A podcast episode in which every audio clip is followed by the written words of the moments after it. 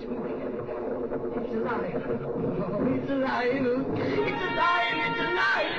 It's alive. I see dead people. Here's Johnny. Stop. We have such sights to show you. Bring the motherfucking ruckus. Fuck you too. Hi, mate, or kia ora, or how's it going? See, I'm gonna isolate that, and that'll be the, that'll be the intro.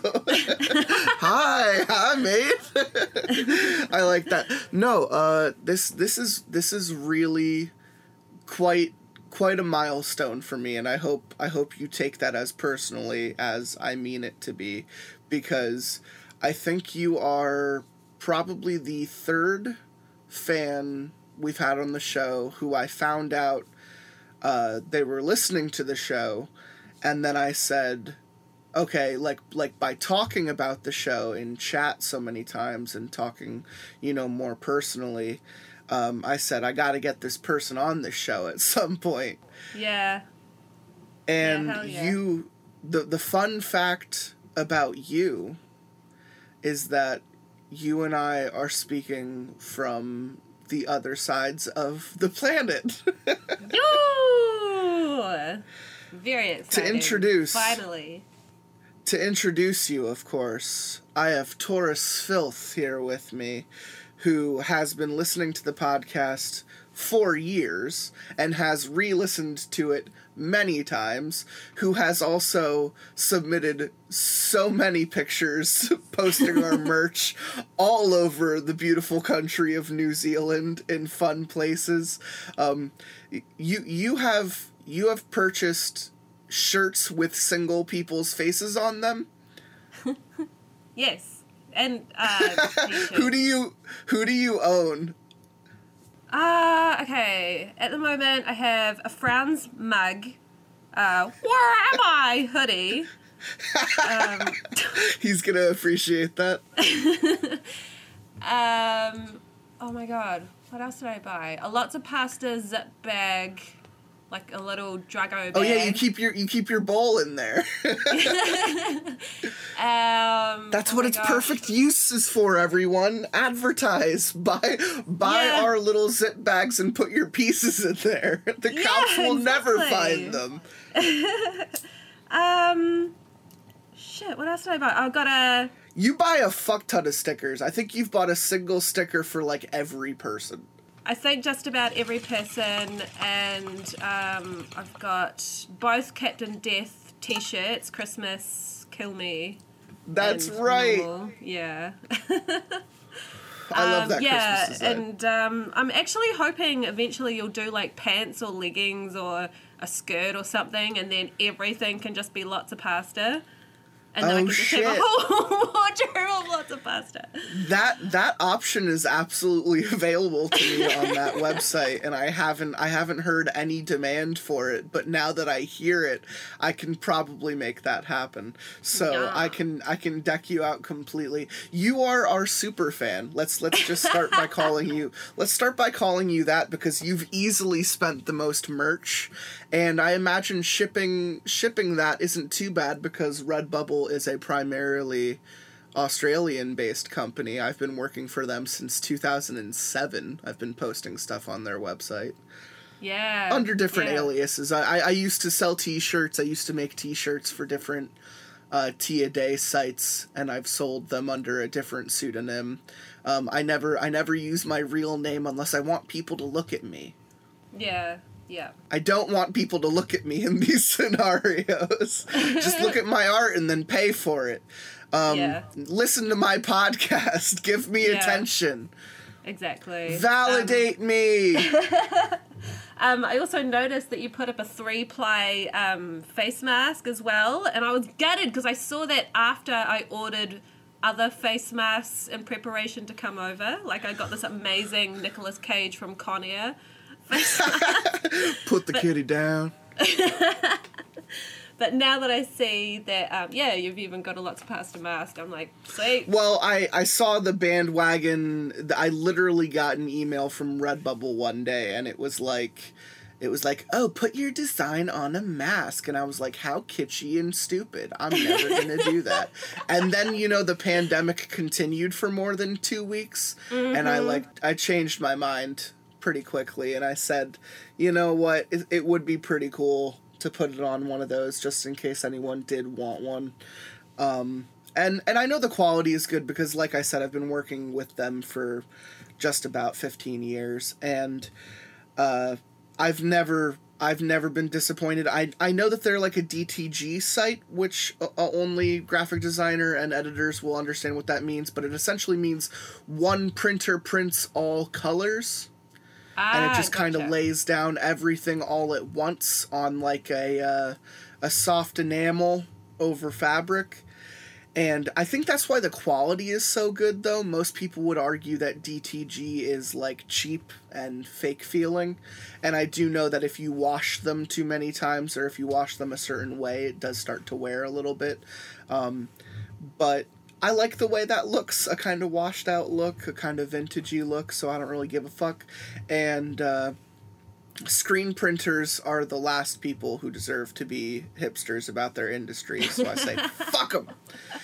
Yeah, And, the, the um, amount of bogans and punks I know who are in the screening screen printing industry. Oh my goodness.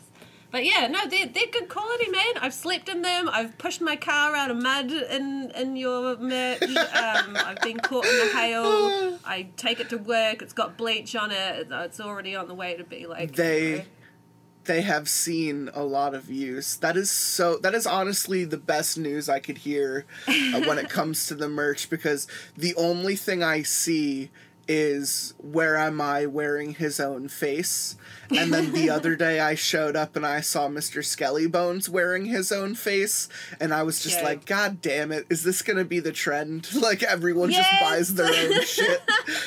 Hell Um, yes. I'm I'm okay with it at the end of the day. At least that's a little bit of support. yeah, um, exactly. And I I, always I carry the love stickers drawing around with people me. too. Oh, that's yes, awesome. I love it. Yeah, um, I feel like the quality. I don't know if I'm tripping or not, but when I recently jumped onto the merch store on Redbubble, um, uh, Lotsa Pasta merch on Redbubble.com. El Capitan Muerte.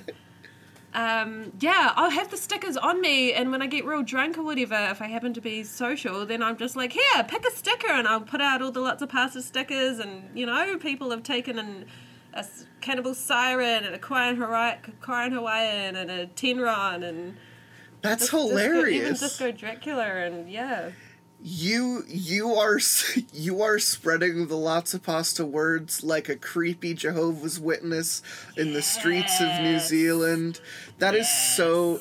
That is honestly so great to hear. Like, not only not only are you a, a wonderful fan and a, and a beautiful person, but you are also just supporting us in literally every way possible. And I could not be any more grateful for for everything that you do. I love I love the pictures you send whenever you post something somewhere. Like guys, we have a sticker like outside the filming location for Frighteners in New Zealand that Peter Jackson made like in the 80s like like there's I think there's a sticker of me like right outside of that house somewhere. Yeah, on Holloway And- Road. Yep, that's That is one. fucking awesome. I watched that movie when I was 10. yeah. That is so fucking cool.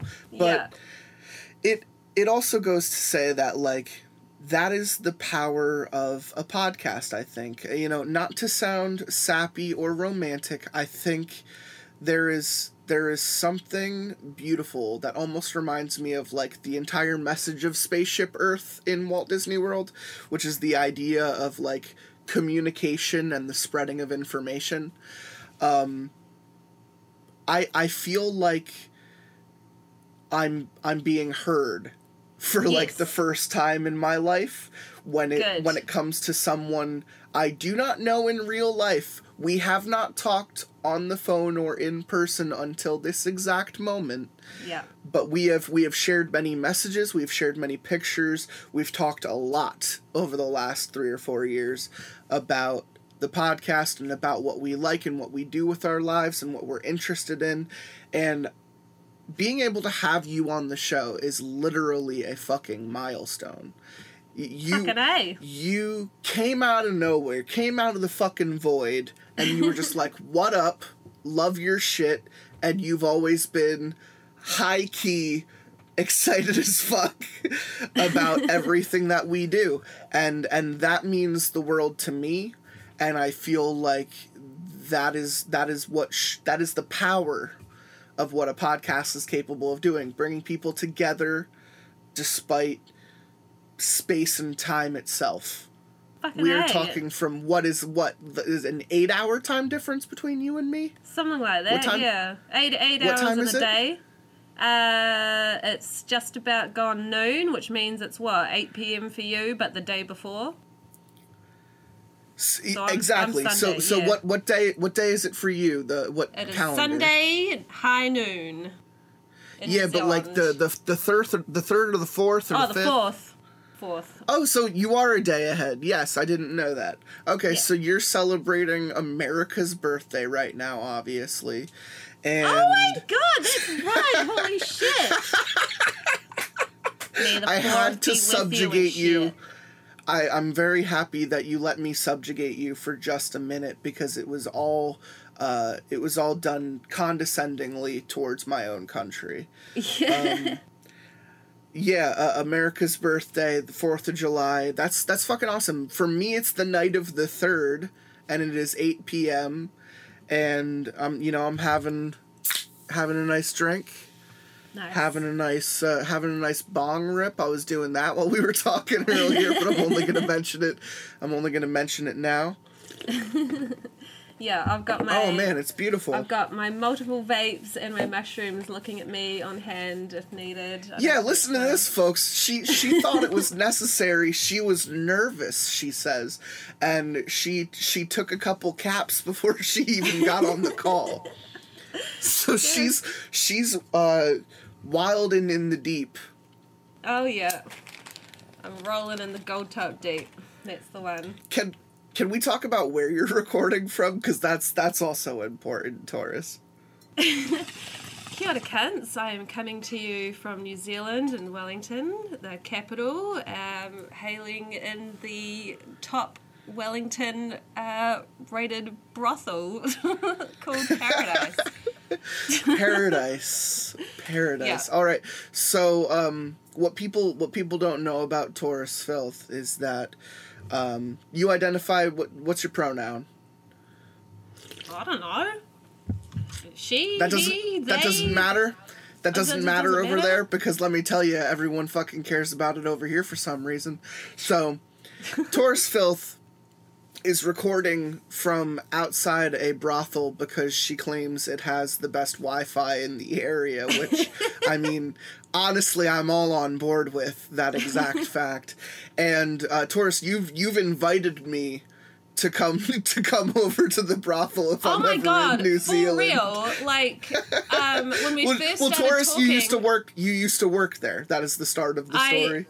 I am, I have and always have been for the last decade or just over a decade been the cleaner for the brothel and the masseuse for the girls only. I uh, because I've been a massage therapist since I was a kid. Well, not really, but you know, it's in my family, so it's a cultural thing. I cannot associate sexual stuff with massage. It's just with with your job. Yeah. I so I love I- I love the professionalism of it, and if there's anyone who needs a fucking rub down for what they're going through, I can I can only appreciate that more. Yeah. like Yeah, the, yeah. the ability, the peace you are probably able to bring so many. Yeah, exactly. I love Pennsylvania because I think it is um, organically one of the creepiest states in the country. Exactly. and I laugh I laugh when I say that because most of it isn't even real you know it's it's we're we're kind of the creepy pasta of all of the states and that's because the actual shit was going on down south. The actual shit was going on in Massachusetts. The actual shit was going on in in the West. You mm. know, like like name name a Pennsylvania serial killer. Like Oh yeah, fuck. I can't think of anyone right now, but I know that. can you like I know there's something somewhere we can definitely think about it, but but we aren't actually a creepy state. We we just made it creepy, and I and I love that about it because George Romero filmed Night of the Living Dead here. He fucking lived here. He he filmed uh, Dawn of the Dead here. The the motherfucker was a Pittsburgh native, and he he wanted to film here. He filmed all over the fucking state. And and that is the zombie origin of the country. Now I I know the witches are rocking over there in Salem. I have yet Yeah. to be over there. Um it is on my bucket list just like New Zealand is on my bucket list. um and I am I have no doubt I will be in both of those places somewhere in at least the next 10 years. And uh we it doesn't even stop there though. Like the witches have Salem, but that's that's all that's going on in Salem. Salem isn't actually a very spooky area. It's just known for a lot of spooky shit. Like mm. the scariest thing we have in Pennsylvania is like Gettysburg, which is like mm. definitely a big fucking deal uh, historically speaking with the wars that went on there. The the mm. ghosts the ghosts of those civil wars essentially. But but uh, it, it's more about what gets done here and what comes out of here because I believe even uh, special effects artist uh, Greg Nicotero is from Pennsylvania and he's worked on anything from Walking Dead to Creepshow like under he worked under Tom Savini. And Savini of course started in in I believe either Pennsylvania or New Jersey cuz he was working on Friday the 13th Creepshow like anything uh, George Romero ended up doing later. Right. Um, The yeah. Blob, the Blob was filmed here. uh, both both 55 and I believe 88. Oh my um, gosh, cool. And that theater is only an hour away from where I live. And I've Oh, actually yes. been in there. And I've watched a production of Rocky Horror Picture Show in there. And it's just, it's fucking gnarly knowing um, the history of, of where you're at and what's going on. And, and like I mentioned earlier, we are only, I believe, like a two hour drive from where all the Friday the 13th movies were filmed um, over, over in New Jersey. Um, and then the last fun fact I can think of when it comes to our beloved state is we're also the home to um, M. Night Shyamalan, and he loves to film in the rural uh, and and different area districts of Philadelphia. He he's a, he's a Philly native. And you could hear even references to, to my alma mater where I went to college, Temple University, being mentioned in his literal movies like the one kid even talks about it in unbreakable um, he he filmed a lot of his best stuff in this area and by Yeah. that i mean unbreakable sixth sense village Wow. uh, signs Fuck yeah, and and and I I got to meet him at a con once. I got to talk to him for a little bit, and this was this was all well before he did um glass or or split, I think, and Yeah. um and after he had taken a dive in the industry for for so many fucking years, um, and and he's just such a humble guy. He he's so he's so down to earth and so nice to talk to. It's just why the why the fuck did you make the last Airbender? I know. oh you know that's God. really that's really all it comes down to. It's like it's like I love him and I love everything he's done. Um, minus a couple things, and then the the top of that list is I hate you for making the last Airbender. um, I love you. I love you for I don't know, Lady in the Water, Signs, Sixth Sense, you know everything I mentioned before. Yeah. Um, but I but I hate you because of The Last Airbender, and I think that's the worst thing he's ever done. um, I wasn't a fan of The Visit. I know a lot of people called that like a return to form for him, but I wasn't. I wasn't on board with that. No, I the, the last act is good it just it never it never quite went as far as i wanted it to and that's that's probably a, a product of my time because i wanted it to be more like funny games. Like i wanted i wanted them to like fucking kill these kids and i knew that wasn't gonna happen. So it was just it was like ah no no the, the- you know the, the annoying little brother character isn't gonna go missing. This is this is an m. Night Shyamalan movie not a fucking you know art house horror. Yeah. um, you're over there in New Zealand and you have uh, the home of a bunch of my favorite horror movies and I would say favorite movies in general because all the Lord of the Rings movies were also filmed over there and those movies are fucking legendary. oh my gosh, yes. So uh, What's your connection to, to, to what your your country has done for the film industry? Uh, not too much. So I used to live in Miramar, which is where two of the big Weta studios are. So um, the stinky little flat I was in um, was near one where they had to do a lot of big live action scenes. So I think it was, oh my gosh, maybe when they were filming something for the second or the third one, and until from, oh gods, maybe from like 9 p.m. until 2 a.m. was take after take after take of warriors screaming and cheering. That is fucking awesome. And so like we just like kept away because we were literally just like a few meters away and just hearing all these people going, yeah. it's like, oh my god, yes, we get it. Fuck. I can Um, imagine how annoying that is, but it also sounds really exciting. it was, it was, but yeah, it's, it's just I don't know. Um, and the whole area became a lot more expensive because Peter Jackson fixed up the roads so that all his people could get to work properly. But in saying that, there was one time where um, someone was running late and smashed into the back of a bus while the driver was out there, and Fuck. yeah, yeah. So just kind of like watching all the, mm, the th- the reactions from having things being filmed in that whole area and real estate going up and all that jazz. Um, I used Right, to okay. massage. I used to massage a dude who was like the props manager or warehouse manager uh, for Weta. And um, yeah, so Wow.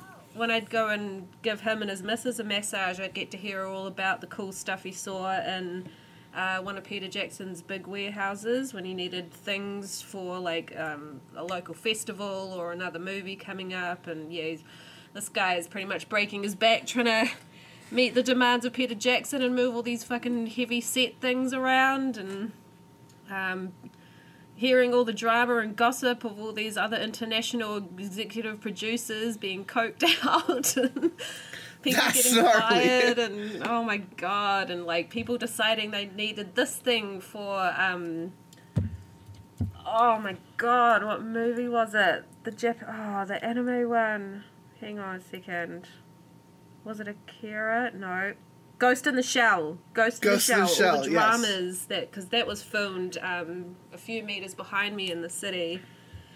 Um, at That's the fucking time, and- cool. yeah. Um, yeah, so I've always just kind of been on the outskirts. I almost auditioned for one of the Avatar movies, but life happened, and yeah, so it's Oh just my always god, kind of you, been there. you totally could have done it. Yeah, I know, but life took me a different way, unfortunately. I, I love acting, Oh, it happens. um, but I haven't done it in a while. The You, closest I you'll fit in with us. That's that's that's all of our backgrounds. We've all acted at some point in something. Yeah. I've been a huge fan of Peter Jackson ever since I was a kid. Obviously, when I s- started talking about Frighteners earlier, Mm. um, I I would consider that a movie not a lot of people saw, um, but it was near like the decline of uh, Fox's uh, Michael J. Fox's acting career. Um, kind of kind of when he was you know g- given up a little bit uh, because of Parkinson's, but um, I remember going back and watching Bad Taste when I was uh, a teenager, and really enjoying it.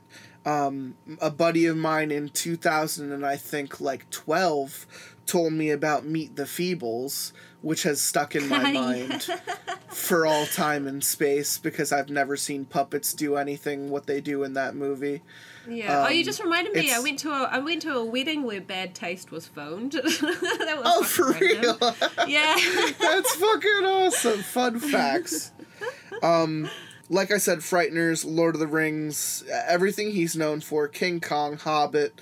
Like, I'm I'm a fan of all of it. I I I have not disliked anything he's done. Uh, Dead Alive will is one of the quotable. Or brain dead, as as it might be called over there. Uh, yeah. l- literally one of the most fun horror movies ever made. Right. yeah, yeah. Um, yeah, I remember driving past one of his earlier houses back in the 90s, and yeah, Peter Jackson's always been a staple, and he's uh, currently a big voice in trying to help um, an area, uh, a suburb in the area, to not be uh, gentrified. We want to, we want Oh, we all want to keep it Yeah. keep it the way that we know it and preserve as much uh, of our land as possible. Oh, he's all about preservation. I, I believe Yeah. one of one of his most recent uh, c- contributions to the world, I'll say, is he re-edited footage from World War II. Yes, he loves all his war stuff. Oh my god, that's the other stuff I hear all about in his uh, in his hut warehouses, all the war memorabilia stuff he's got, and he brings them out whenever there's like an Anzac Day parade. Oh wait, Anzac is our Memorial Day, kind of. It's recognizing our soldiers who fought in World War One. Yeah. Um, yeah, so he's got a ton of that stuff that he'll like loan out for parades and whatnot. So, so your your you would say your stance and your country's stance is we love Peter Jackson. Yeah, yeah, pretty much. Just, just kind of. I don't know. There's this weird New Zealand thing of like the younger ones are obviously, you know, when we had the um, the red carpet for the first Lord of the Rings, everyone was all about it. Um, there's always the oldie goldies that will like have something to say negative about Peter Jackson, but he's actually done a lot for our country, and um, yeah, and it's kind of laid the groundwork for other people to shine through, like Flight of the Conchords and Fucking love Jermaine Clement. Yeah, and um, yeah, and- even what we do in the shadows, the movie that was all Right, and Taika. We didn't talk Yeah. about Taika either. Yeah, Fucking love yeah. Taika. Yeah, so that was all filmed in Wellington, so that's really like it's always cute to see, you know, that movie and then you're like, ah, I walked there, that's where I- paradise is and I love that show. I love that movie. Yeah. Every everything. I've actually seen everything Taika's done, and I I love that he he became what he is today. That he got popular. You know, because even with something as simple as Boy, you're just like. Wow, this guy has such a flair, and then and then you see his acting in a movie like that as well, Exactly. and you're just and you're just like, wow, this guy is fucking talented. Yeah, yeah, yeah. Um, our funding for um, Pacifica slash uh, Maori media is, is isn't actually that bad. Like you know, we've got the radio stations, and uh, there's a whole Maori channel, and there is some give to allow um, more Indigenous people uh, to be able to create. Um, yeah, so hopefully we definitely see more of that because fuck, they're funny. yes, yes, they really are, and I, I, I hope this isn't too too touristy of a conversation for you, No, just because you are literally the first person from New Zealand I've ever spoken to. Um, I feel like I have to get it all out of the way before we can just have a normal conversation about shit. Yeah, fair. Um, fair. I I I love the sense of humor, the levity. Um, your your country kind of exudes. Um, I I think that's part of the appeal of my wanting to go over there. On top of the fanboy aspect of going over there and just seeing everything. yeah, man. Um, I lo- I just like looking at like vistas, you know, landscapes, and I just know that New Zealand has some beautiful fucking like mountains and and Oh my god, yes. valleys, yeah. wilderness. I, when I lost my shit, I like left the city and went out to the Wops and it's like full on tiny dirt roads, almost crashing into on- oncoming cars if you're not paying attention. But once you hit a peak and it's like either the sun's setting or the sun's just rising, holy shit, like it's Jurassic Park times a thousand. It's so beautiful. Like, where the fuck are the dinosaurs? Like, this is amazing.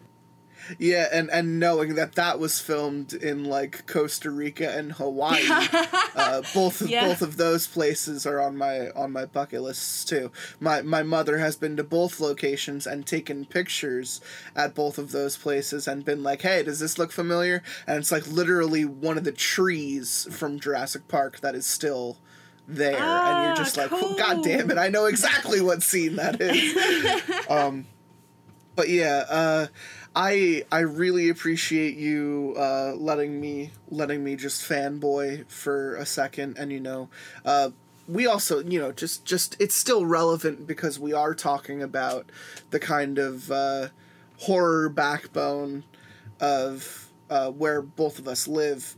Um, but now now it gets a little bit more personal. Um, how how did you stumble across Lotsa Pasta? Ah, uh, so I, ooh, I think back in 2016, I was uh, grieving a death and got addicted to no sleep and just like staying up all night reading it. And then it got to the point where it was like my eyeballs want, like, they just cannot do this. And I was, uh, just started Left Right Game.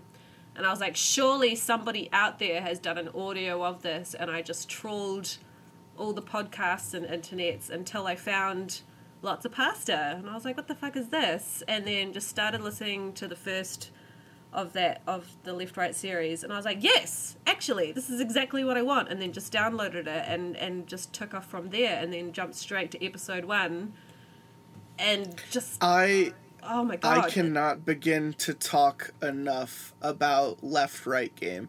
Every time I see Tenron in person, I like give him a hug and I'm Aw. like I'm like dude, that was one of the best things I've ever recorded. that was that was such that was such a journey that he and I Yeah. went on together. I'm doing something very similarly with Django right now, where it feels very he and I are stuck in a situation and going through it together.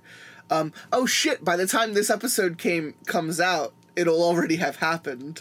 Um, nice uh, I I am of course talking about Sin Eater, who uh, Torus Filth had not had the opportunity to listen to this episode yet, or listen to this series. It's going to be a four parter, but Sin Eater is such a fun fucking story and for me the the idea of us doing different voices and capturing different characters has never been more evident than left right games so that means i'm speaking i am speaking in volumes to a new thing we've done this season it's definitely my favorite thing since left right game and when i do think about introducing people to the show and trying to give them something I think they can enjoy, if I don't give them like a really good single episode, right. um, you know, and it's hard to necessarily think of them now, I would probably give something like, I don't know, um, Pen Pal, maybe one of the Whistlers episodes, Mr. Bears, maybe.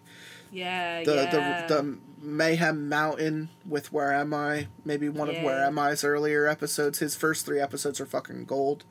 yeah Um, but yeah, it, you know, if I were to give someone a series that I knew they would get stuck on and I knew they would enjoy, I would give them Left Right Game, and I think that that again speaks volumes to the way it was written, to the way it was done, um, to to the acting that we did during uh, listening to it, and just just how fucking focused we were and how much we enjoyed the story. So, uh, you know, I'm I'm glad that that was the first thing you found.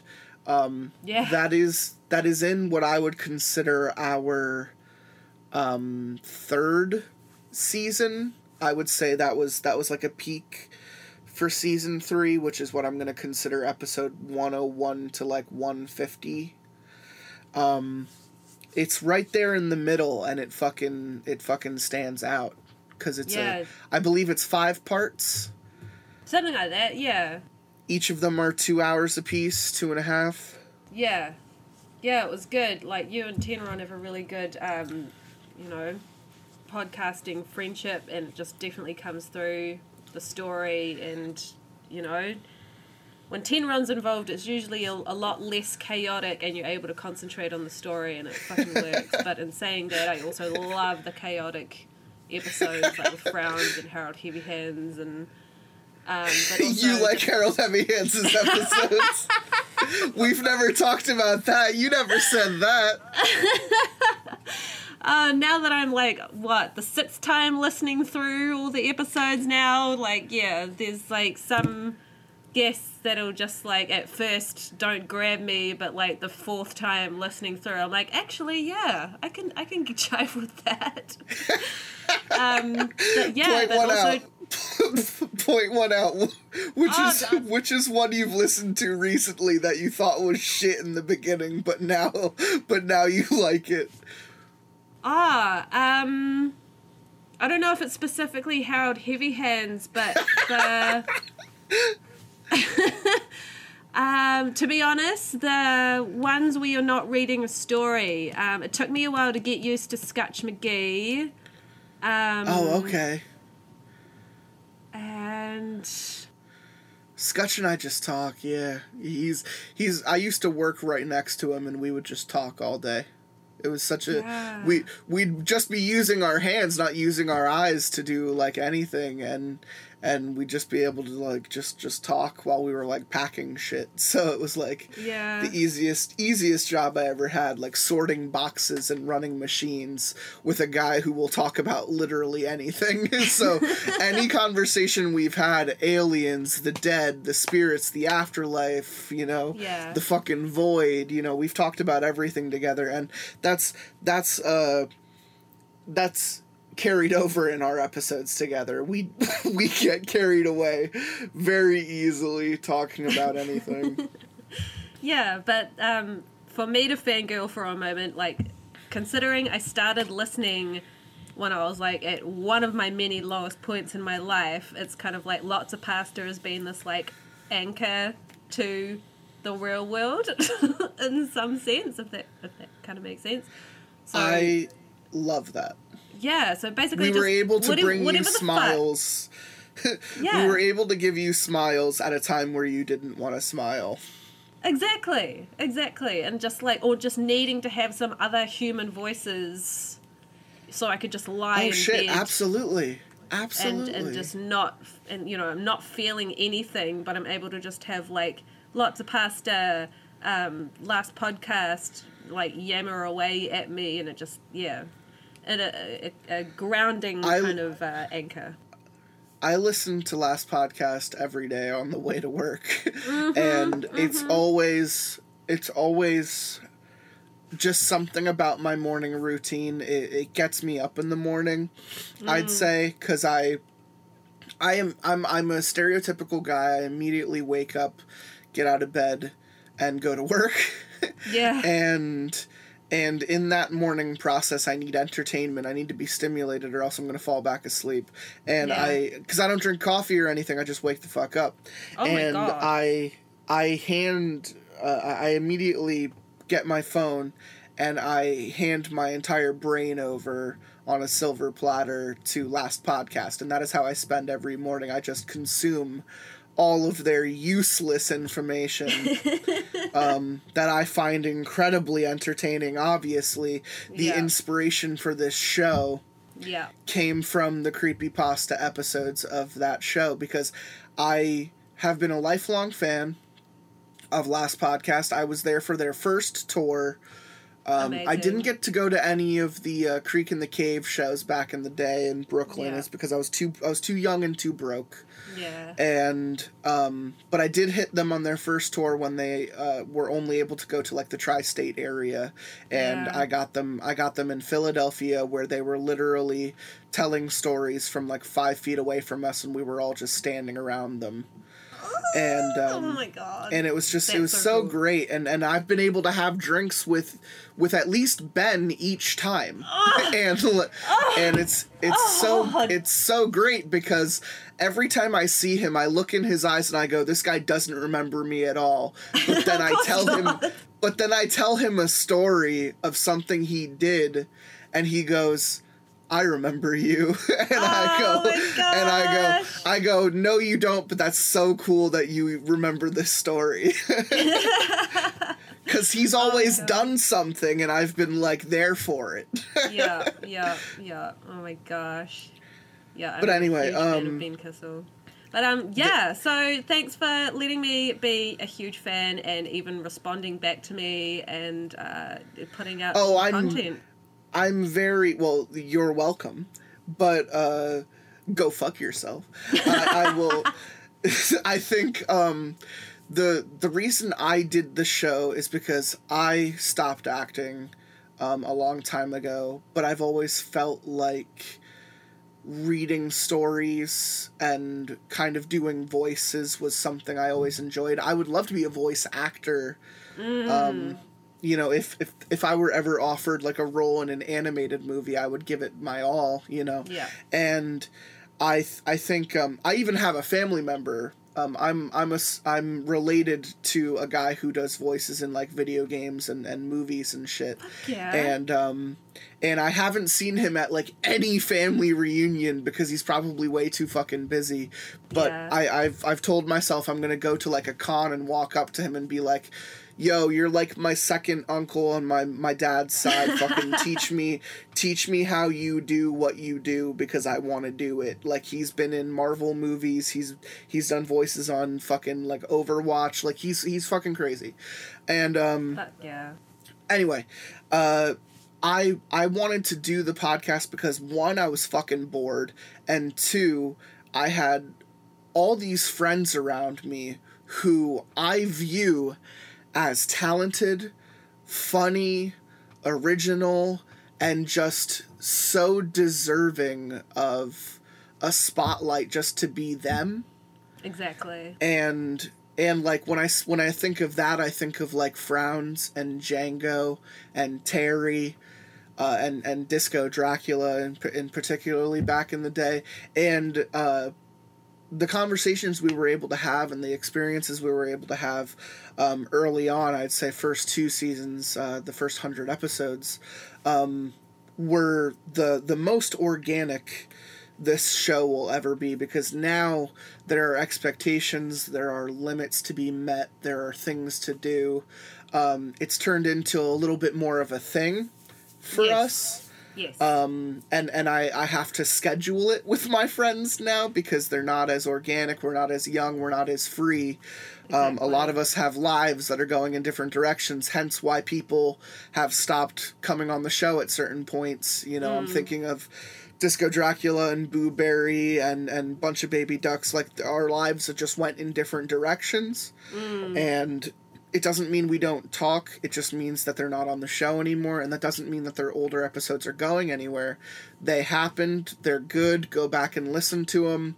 Um, at this point, there there is no there's there has never uh, really truly been like a huge amount of bad blood Um, but we you know i still i still want people to be excited about what we are doing and where we are going. Hence you being here. You, you are our like biggest you are like our biggest fan.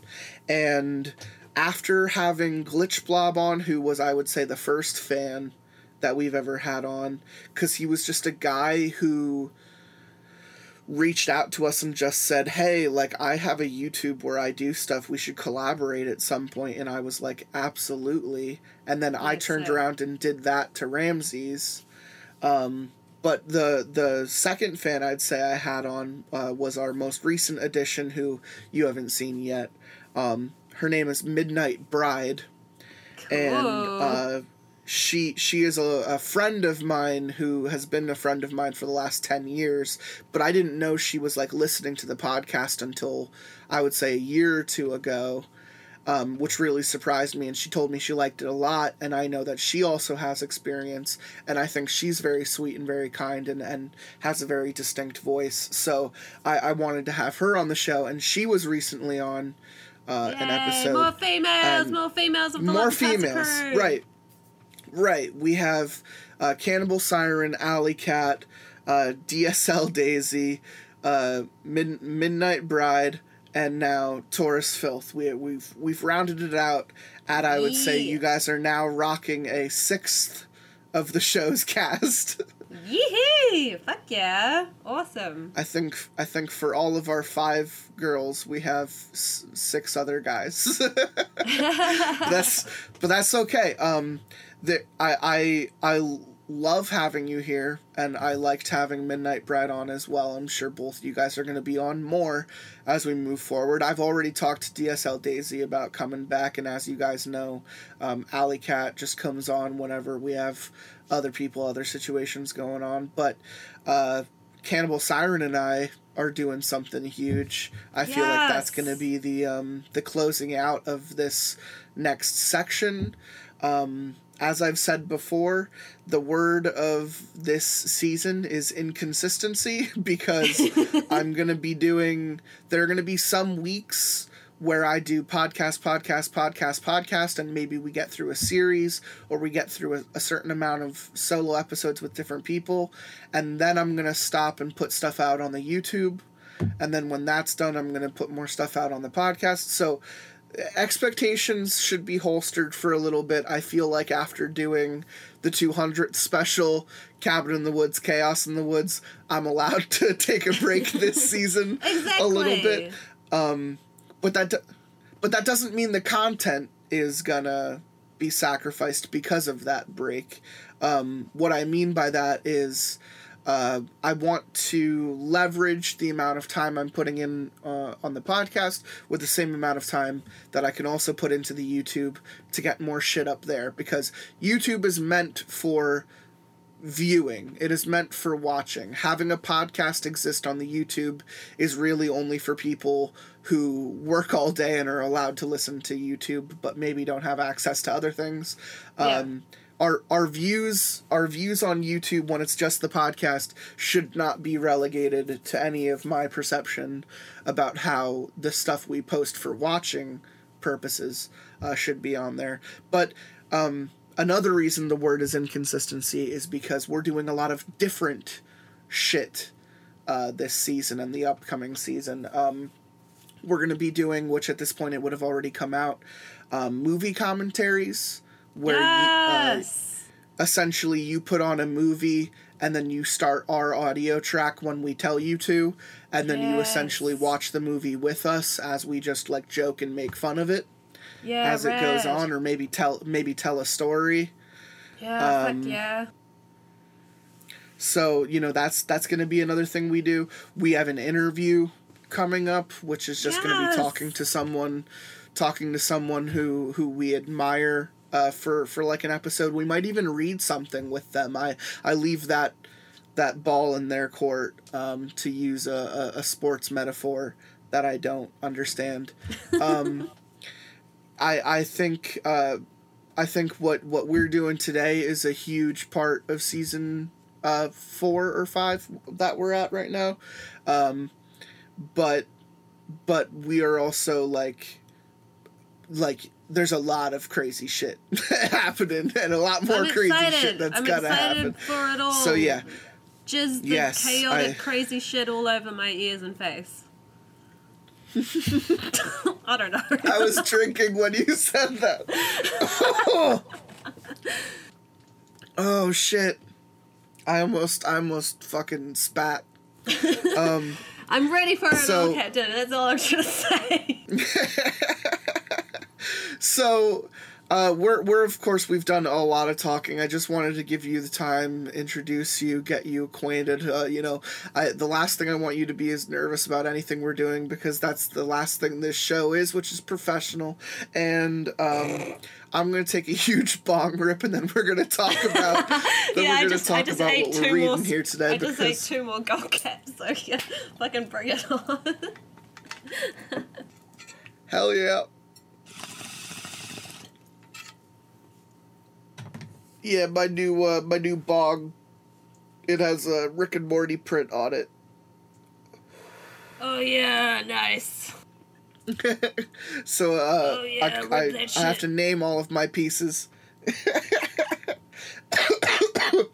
I um I name all of my pieces based off of whatever fictional material they remind me of, and naturally I had to name this uh, character from Rick and Morty, so I called it Mr. Poopy Butthole. Yes. And um, and whenever whenever I take a hit, I always go like hooey. Love it. That's a that's a good rip you just took, huh? La gee golly willikers. oh, oh shit. Okay. So, right. this is Lotsa Pasta. This is episode what is that? 218. Holy shit! Yes, good numbers. And I am here I'm here with Torus Svelte who we've been we've been conversing with and talking at for the last uh, you know, 50 some minutes. Kia ora. And um oh man, when I asked her what she wanted to read today, I feel like we were stuck at a crossroads because we couldn't necessarily come up with um what direction. You know, she knows obviously from listening to the shows probably more than anyone on this planet. Um she wasn't sure what direction she wanted to go in uh, and and we we kept thinking like one longer story would probably be good um, i don't know if we needed to do like a bunch of shorter stories but this is something new i want to do i want to do two like medium sized stories you know? It's it's been a while since we've had an episode like this. I, I believe i've done this with where am i? Um, or or Sofa King maybe, but um, we're gonna read two two hardier stories. They're definitely longer than um, you know just a couple pages, um, but we're gonna read two of them, and I believe one of them is from No Sleep, and one of them is from Unsettling Stories, which um, both of them I'm very excited to read because I've heard good things about them. And um, I've had them on my list for a very long time. Um, so uh, I think I. Let me take another look at this real quick.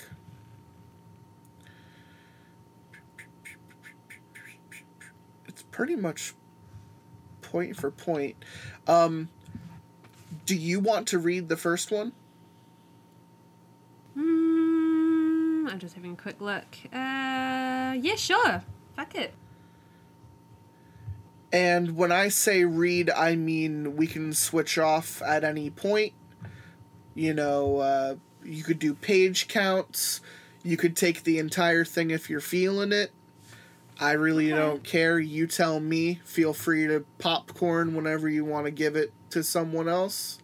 Yep, sweet Um, as. Yeah, I'll just get started and, and see how we go.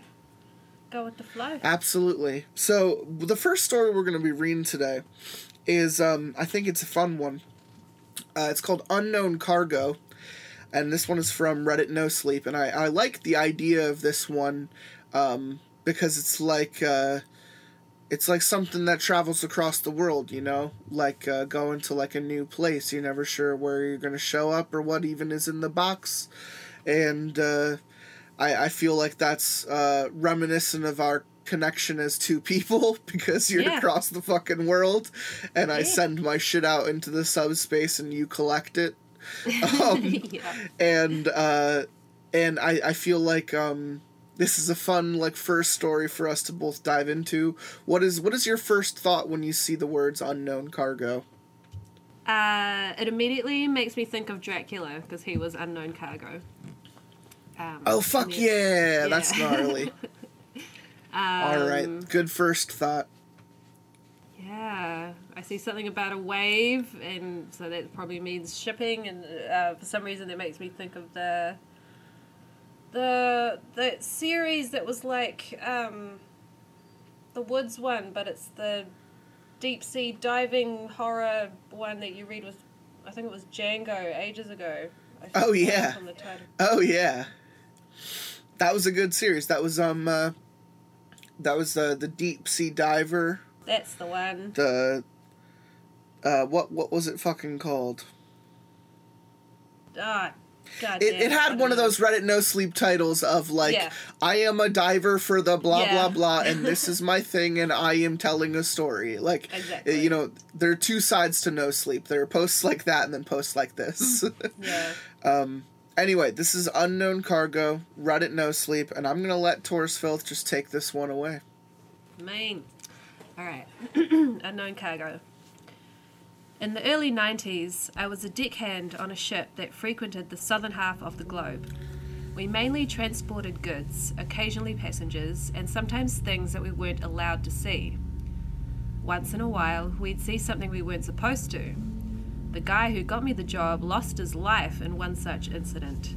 A large wave had rolled our ship hard to the port side and caused our below deck cargo to shift violently.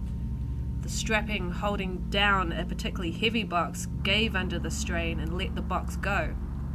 It slid into the wall, revealing a large quantity of ivory and other illicit goods. Ooh, the illicit goods. He left the hold as soon as he saw what it was, but he was found dead later that same day, crushed by another loose box. They neglected to mention that he was also shot in the head in the official report.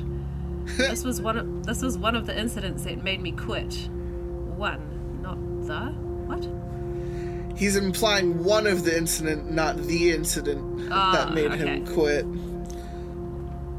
The last time I set foot on that ship was 1993. That's a long ass fucking time ago.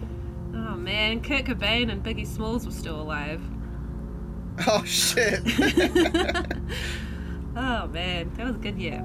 Anyway, uh, the long and short of our journey is that we headed from Buenos Aires, Argentina, to Puerto Montt, Chile. It was easier to sail around Cape Horn than it was to find a reliable passage through the Andes.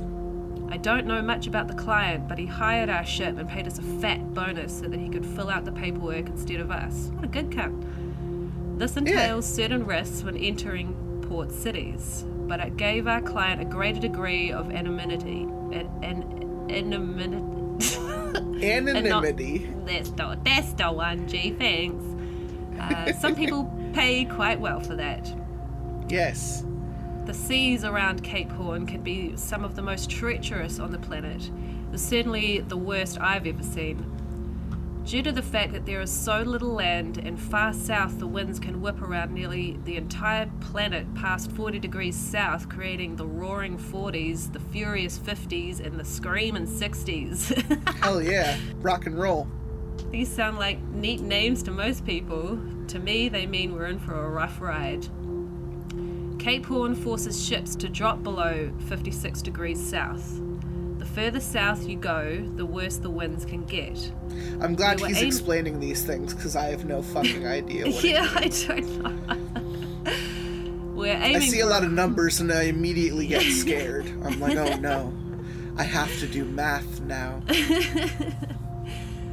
Um, we were aiming for a course around 56.5 degrees south, cool bro.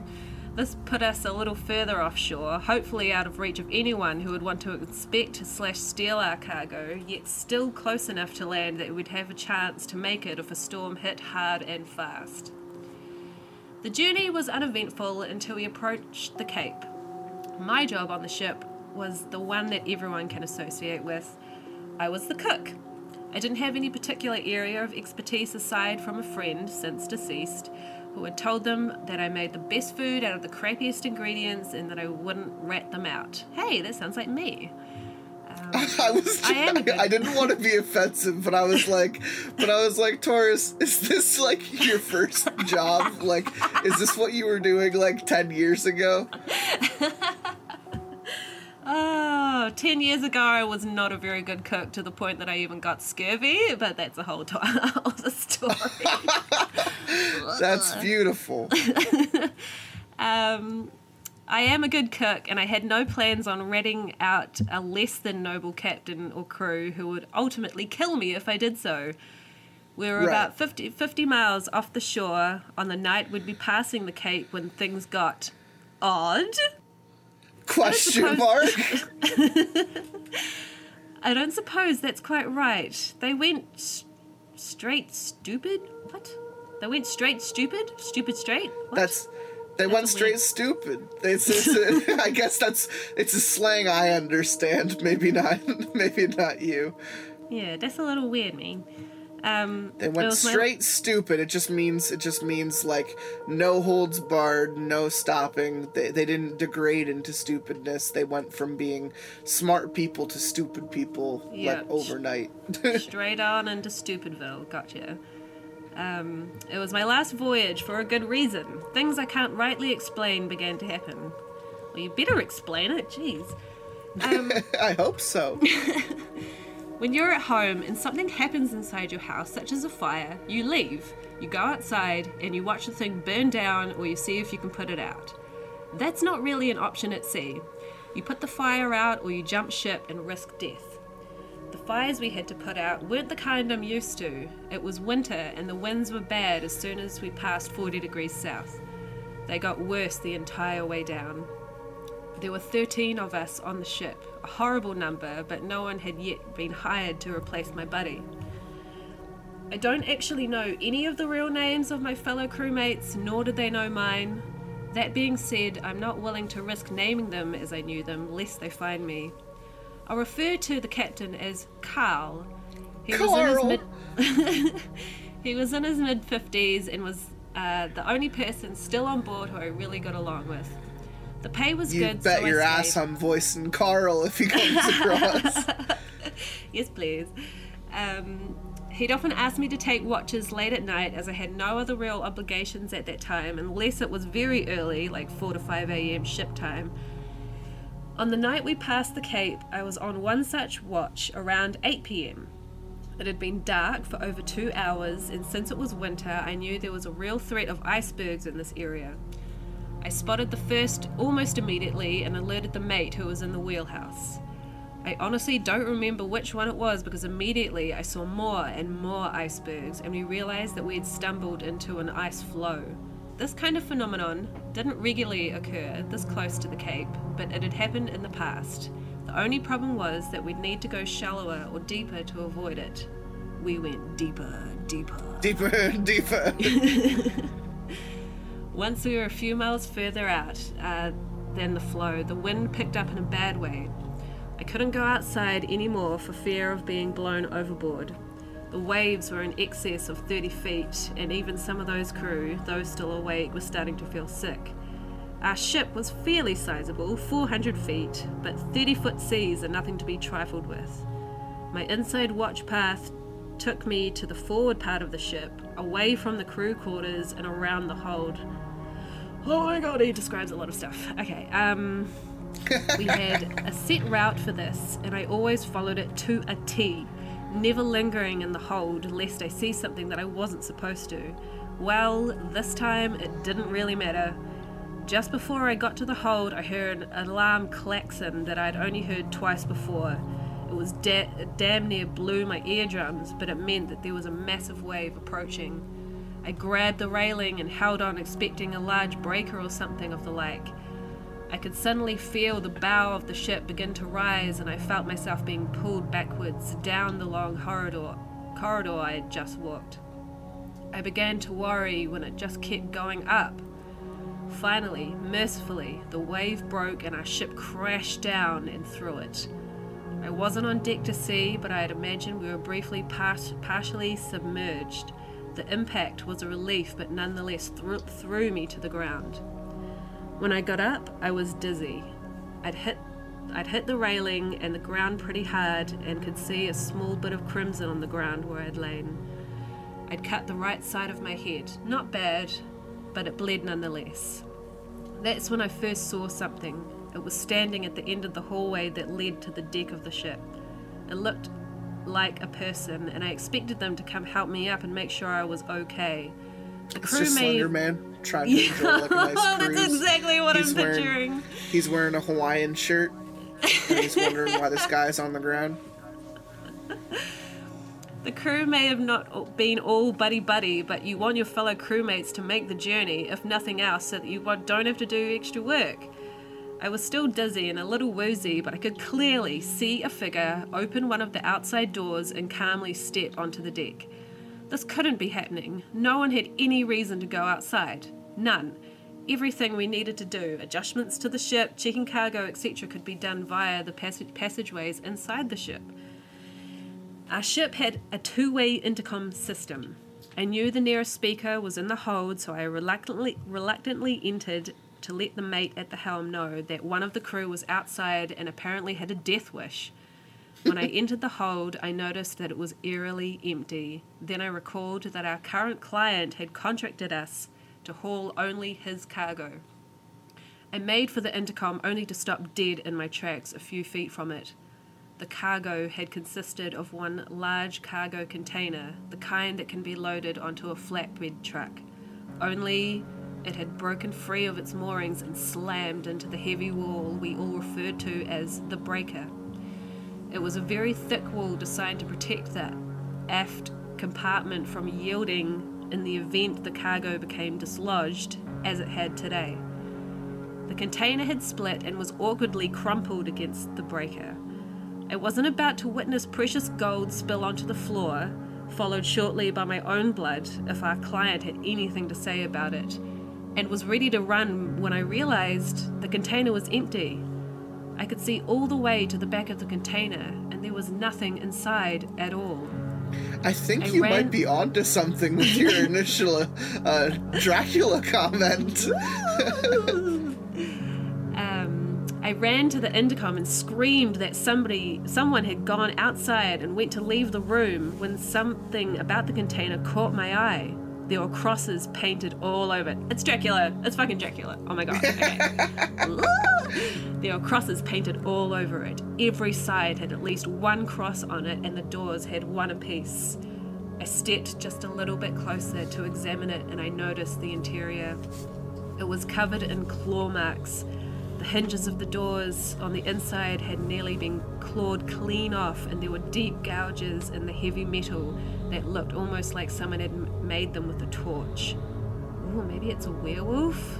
A vampire werewolf. I don't know. Um, my first thought was that we were hauling some sort of big cat to a millionaire for his personal pet collection until I realized how foolish it was to think that a cat could claw through metal. Suddenly, I heard the alarm klaxon for the second time in so many minutes and realized that I needed to brace myself in a hurry.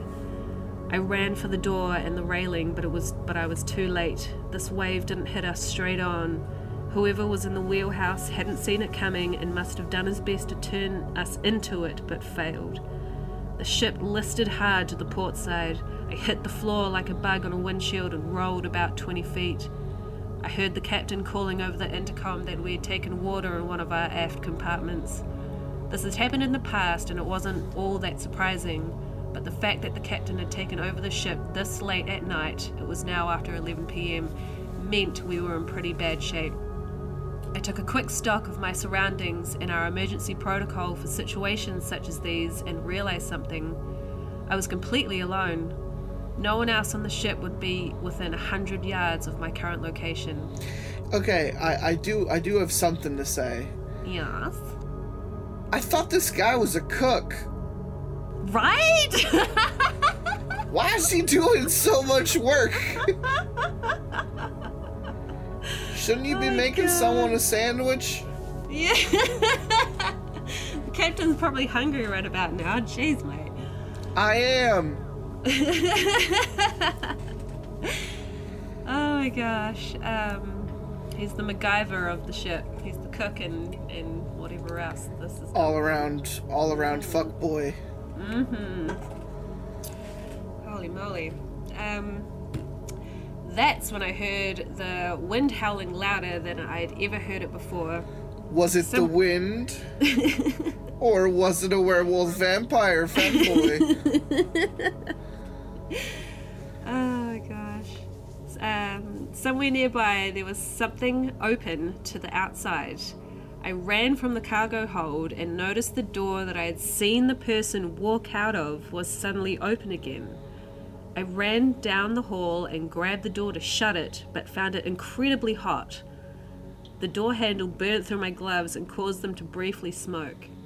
I ripped my jacket off and used it to turn the heavy duty handle and finally seal the door. Over three inches of water now coated the floor. It would drain, but I was still left with the uncomforting thought that there was some person or people on board that I probably wasn't supposed to know about, and he or she was now on was now loose. Okay. I decided to take the long way around to hold what? I decided to take the long way around the hold to avoid any unnecessary meetings with our guests. This took me to the extreme bow of the ship. It was somewhat cramped. It was a somewhat cramped passageway that I'd only used two or three times prior, but we all knew about it. This passage was our way avoiding the hold at all costs. It had, it had only two doors and didn't connect directly to the hold very near the turning point where the path doubled back, I looked out one of the portholes and could see the worst seas I'd ever been in. It was almost as if higher powers were trying to sink our ship. I stared out the window, watching the waves grow larger and larger, almost as if in a trance, for about 15 minutes before I realized how long I'd been standing there. Then I saw a trifecta of monster waves rushing at our ship from three different directions. From what I could see, there was a 30. What's the apostrophe, apostrophe for? 30 foot? Uh, yes. I could see, from what I could see, there was a 30 foot or better wave approaching each side of the ship, and a monster of at least 50 feet coming at us straight on. I heard that massive alarm klaxon again, and this time there was going to be an announcement with it. Oh Hold on. shit, yeah. Ca- Wait, wait, wait. Captain Carl. Come on, Captain Hold on, boys. this is gonna be bad. The waves didn't hit us all at the same time. If th- that was some sort of mercy. The port wave struck first and pushed us into the starboard wave, which actually worked to right the vessel somewhat. The captain didn't mess around, he was good at his job. The last wave was the biggest I've ever seen. If I hadn't been there to see it, I'd never have believed it. There was probably a five second break before it hit us and hit us hard. I was already well braced, thankfully, but I could hear metal being wrenched and sheared on deck. There was going to be damage. I looked up and out the window again, only to see our onboard crane rushing towards us. I suddenly felt the temperature ar- around me rise sharply before the crane hit the window. Everything went black. I woke up on the floor about 20 feet from a gaping wound in the front of the ship. The main crane had broken free from its base and gouged a hole at least 10 feet tall in the hull. I couldn't see below my deck to see its true depth. I could feel the warmth escaping the hallway through the opening and realized that while the outside temperature was in the low 30s, the interior temperature had gone. The interior temperature had to have been around over 100 degrees Fahrenheit when the crane struck. The power had gone out all around me. I could only hope it was a localized event. If the ship lost power, then we'd flounder in short order in these seas. Oh my gosh, this guy, this person, this author is very, very, very descriptive. You're doing a very good job. Thank you. I'm glad I didn't eat, eat any more mushrooms than I had to. That's all I gotta say. um, I suddenly had the unsettling feeling that I was not alone. I jumped to my feet and felt my way along the hall, the wall opposite the way I'd come. Suddenly, I felt the temperature rise again, and my mind immediately went to fire. Fire on the ship was bad. Fire bad! I knew that. This was worse. I made the mistake of looking back, and I could see a dark figure on the other side of the crane wreckage that was completely cloaked in fire. But this fire shed no light, it only created heat. I took a step back, and suddenly the area in front of me exploded with heat. The figure stood directly in front of me. It was at least seven feet tall. It didn't walk like a person, despite the incredible heat. I was completely frozen. Another massive wave shook me from my stupor, and I ran. I ran like I had never run before, but I could still feel the heat right behind me. I finally reached the front commons of the ship and saw that the rest of the ship still had power. Do you I think it's saw- a demon? Is that is that hmm. too much of a, of a stretch? The the the monsterish features, the claw marks, the heat, Yeah, some kind like of a hellfire thing. Yeah, some kind of hellfire daemon. Um, You know, something from something from Yu-Gi-Oh. uh, to be honest, I've never watched Yu-Gi-Oh. no, it's fucking stupid. It, it didn't even make sense for the joke. Um, Oh no, God. something something uh, something out of like uh, Devil May Cry or something. Have you ever seen Urotsukidoji? No. Oh, okay. Uh, I'm like starting to think it's some kind of like tentacle porn sex demon Oh hell yeah. Okay. from the fire realm or something. I don't know. Let's go with that. Um. Right. I finally reached the front commons of the ship and saw that the rest of the ship still had power. I also saw there were deep scorch marks in my jacket. Oh, damn. I looked behind me through the heavy door leading to the hold and didn't see anything but black. I needed to alert the captain. As if the storm wasn't bad enough, our cargo didn't seem to be of this world. I had no intention of returning to the hold area, so I'd be using the galley, galley intercom to reach the captain. I went down the first flight of stairs I could find and made a straight line for the galley. About halfway there, the power flickered. The emergency lights were all floor based and offered very little help except that I wouldn't run full speed into a wall. As I turned the last corner before the galley, the power went out completely. The emergency lights. Huh? I said fuck. Oh, yeah. the emergency life ga- lights gave off the orange glow and illuminated the bottom foot or so of the path. Once my eyes adjusted to the darkness, I looked down to the galley, and to my horror, I saw a large dark figure pause, then enter the galley through the exact door I was headed to. I had no wish to run into what or whoever that was, but I didn't really have much of a choice. The bow of the ship was heavily damaged, and if we took too many waves through that gaping wound, we'd eventually begin to flood. Forgetting the fact that there was something on board that I couldn't rightly explain. I really enjoy this story. I think yes, he is being a tad too descriptive because it's not like I'm mathematically drawing a blueprint a blueprint of this ship like right now. But I I, I enjoy the ambiguity when it comes to the monster or whatever we're dealing with. But I appreciate the specificity of the situation because he's definitely it's a it's about focus for me. Um, I, I think of movies like um, there was a recent one called like uh, Shadow in the Clouds or something. Okay. Um, it was about a World War II plane with a gremlin on the outside, quote unquote. And Oh. Chloe Grace Moretz plays a um, an onboard ship gunner um, who becomes obsessed with seeing it out, you know, out there on the wing, inspired by uh, the Twilight Zone story, essentially. Um, and it's it's all about how you're in a shitty situation. This is literally World War II. You're preoccupied, flying out of where you're at. Um, but then you get hit with something supernatural that you have to deal with at the same time, it's too much, and man. now you have it's to much. you have to split your focus yeah. a little bit. You know, it's like the thing. You know, you're not you're not expecting it. It, it comes out of nowhere. Um, you were just doing your job, minding your business. Mm. You know, in in a shitty situation, and then it gets Freaky deaky. Freaky deaky indeed. I appreciates it. Yeah, yeah, I'm getting more and more into it for sure. Now that we're out of the the schematics.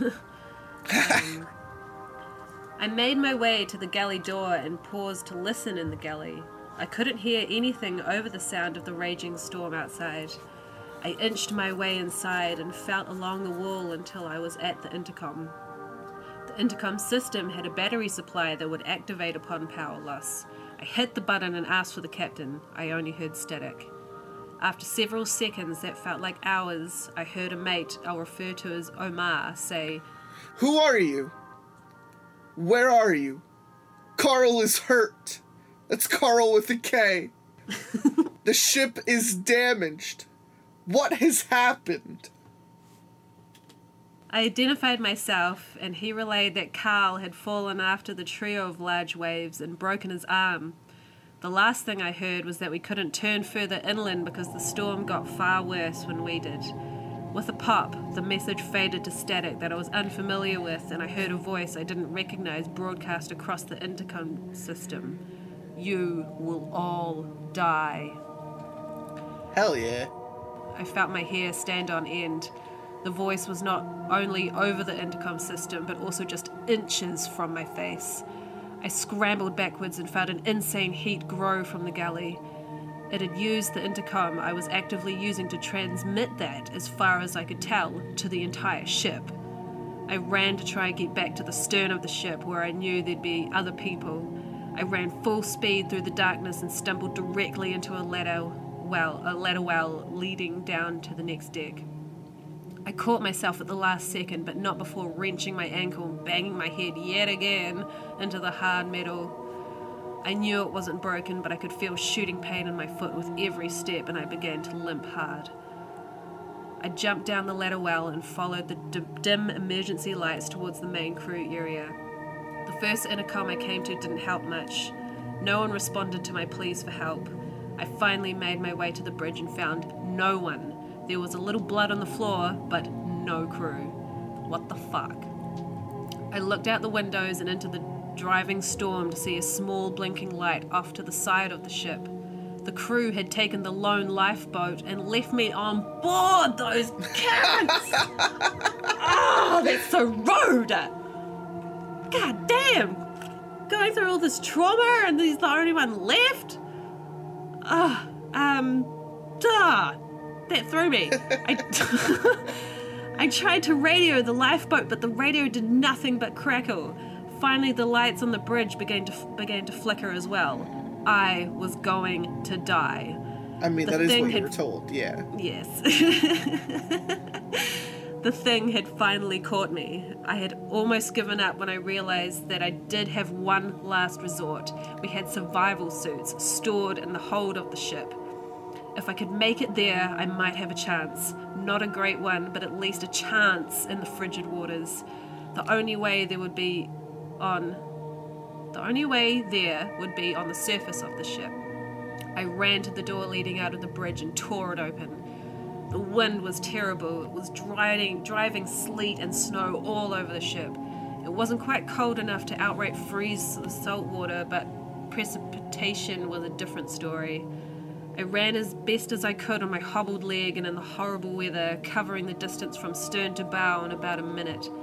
The outside lights were still operating, but I could see the bridge flicker and go dark after a few seconds. I needed to hurry. I opened the door leading to the hold and found it too warm. Something was wrong. The Oh, lights were still on. Yeah. The lights were still on, but the temperature was just too high. the temperature is just too high. I ran It's just towards Usher, you know? Yeah. Usher's found a way on ship and he's just saying it's getting hot in here, and then you're supposed to say how hot, and then, and, and then he's going to tell you to take your clothes off, you know? Oh, that just sounds like delirious hypothermia as well. I ran towards the rear of the hold to get to the emergency suits, only to see the water rush in from the open door.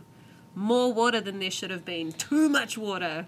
I suddenly found myself floating and swimming in frigid water. It filled the room, and then I saw the ceiling. And I saw up at the ceiling. What? It filled the room, and then I saw up at the ceiling gasping for breath. Yeah, it sounds like the ceiling is what's gasping for breath, but um, he's saying that he jumped in the water and looked up. Yeah, yeah, yeah, yeah. Yeah, yeah, He just didn't say it very well. yeah. No words good. I felt the ship move again and I was thrown towards the wall. That was the last thing I remembered. I woke up on the table of our ship's doctor staring into the bright light. He was looking away from me when I woke, and I struggled to form the words to speak. He noticed I was up and informed me that something strange had happened on board. No shit. The power in the forward section of the ship had been lost in the storm, but the stern and engines remained fully operational. I had been found soaked in in sea water in a survival suit, running an incredibly high fever, convulsing on the floor of the cargo hold. I'd taken a good shot to the head and probably had a concussion. I began to finally relax. I went back to my room with orders to rest, and the crew could figure out food for themselves that night. I made it all the way back to my room when I realized that I had forgotten my jacket at the doctor's. I opened the door and grabbed it from the table and made my way back to my small room. As I lay down to sleep, I remembered that my jacket had been burned and I absent mindedly turned my jacket around to make sure there weren't any claw marks or scorches on it. Nothing. As I threw it on my chair, it turned inside out, revealing a massive scorch in the shape of a door handle and a sizable claw mark scorched onto the inside, exactly where it would have been if the jacket was on inside out. I had to check the hold. I made for the front of the ship in a hurry. The hold was warm like it had been earlier. The crane was undamaged on the surface and the storm hadn't abated much. I entered the hold and saw the cargo container. Crosses were painted on every side still, but it was wedged in place as always. Properly secured and unopened, Oh unopened, shit. I breathed a sigh of relief and went back to my room. I suddenly heard a voice over the intercom, a familiar one this time. I'm still here. I looked back to the container in time to see the power flicker on, revealing a large black figure standing in front of the container. The power almost immediately went back out, and I was left dumbstruck. Oh my goodness. He's being uh, fucking. Uh, he's being enticed by a, a demonic trickster. I think. yeah. Yeah, some kind of crazy, sexy, hot trickster god. or demon. Um, I ran back to my room, threw the jacket out the window, and locked the door for what that was worth. I made excuses to the captain and crew to avoid the front of the ship. What? To avoid the front of the ship the rest of the journey. It wasn't hard. It's, it's okay. Once we arrived at Puerto Montt, I informed the captain that I was quitting. I found overland transport back to home and never looked back. I saw it the entire way home out of my peripheral vision. Oh, that's creepy. I could see Yeah. the shadows moving with the truck, or when we'd be on a small boat, I'd see things in the water. Once I got home, I found a job cooking in a small restaurant and kept to myself. After about eight months, I never saw it again. I was then contacted by an insurance agency. My old ship had sunk. oh fuck. They had taken the journey around Cape Horn one too many times and were hit by a trio of waves that rolled the vessel. Far out, man. It almost righted itself, but the main crane had torn free and gouged a large hole in the front of the vessel. This let water in rapidly and flooded the port side of the ship. It never recovered. All hands were at sea except for the captain. He was found in a survival suit, clutching a crucifix that he commonly wore around his neck. Wow. He was still alive when they found him, but he was burnt over 60% of his body. He mumbled the Lord's Prayer until they put him in an induced coma to recover from the burns at the hospital. He never came out, dying less than a full day later. Damn. Yeah. The ship has never been accurately located, though the, though the best estimates put it significantly off course. The last proper coordinates read below 60 degrees south. They were closer to Antarctica than to South America.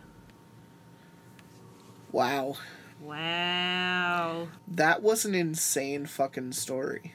Yeah. and I loved it. a little a little too informative, like a little too wordy. Yeah. You could you, he could have said just as many words in, in a little bit better of a way, I think.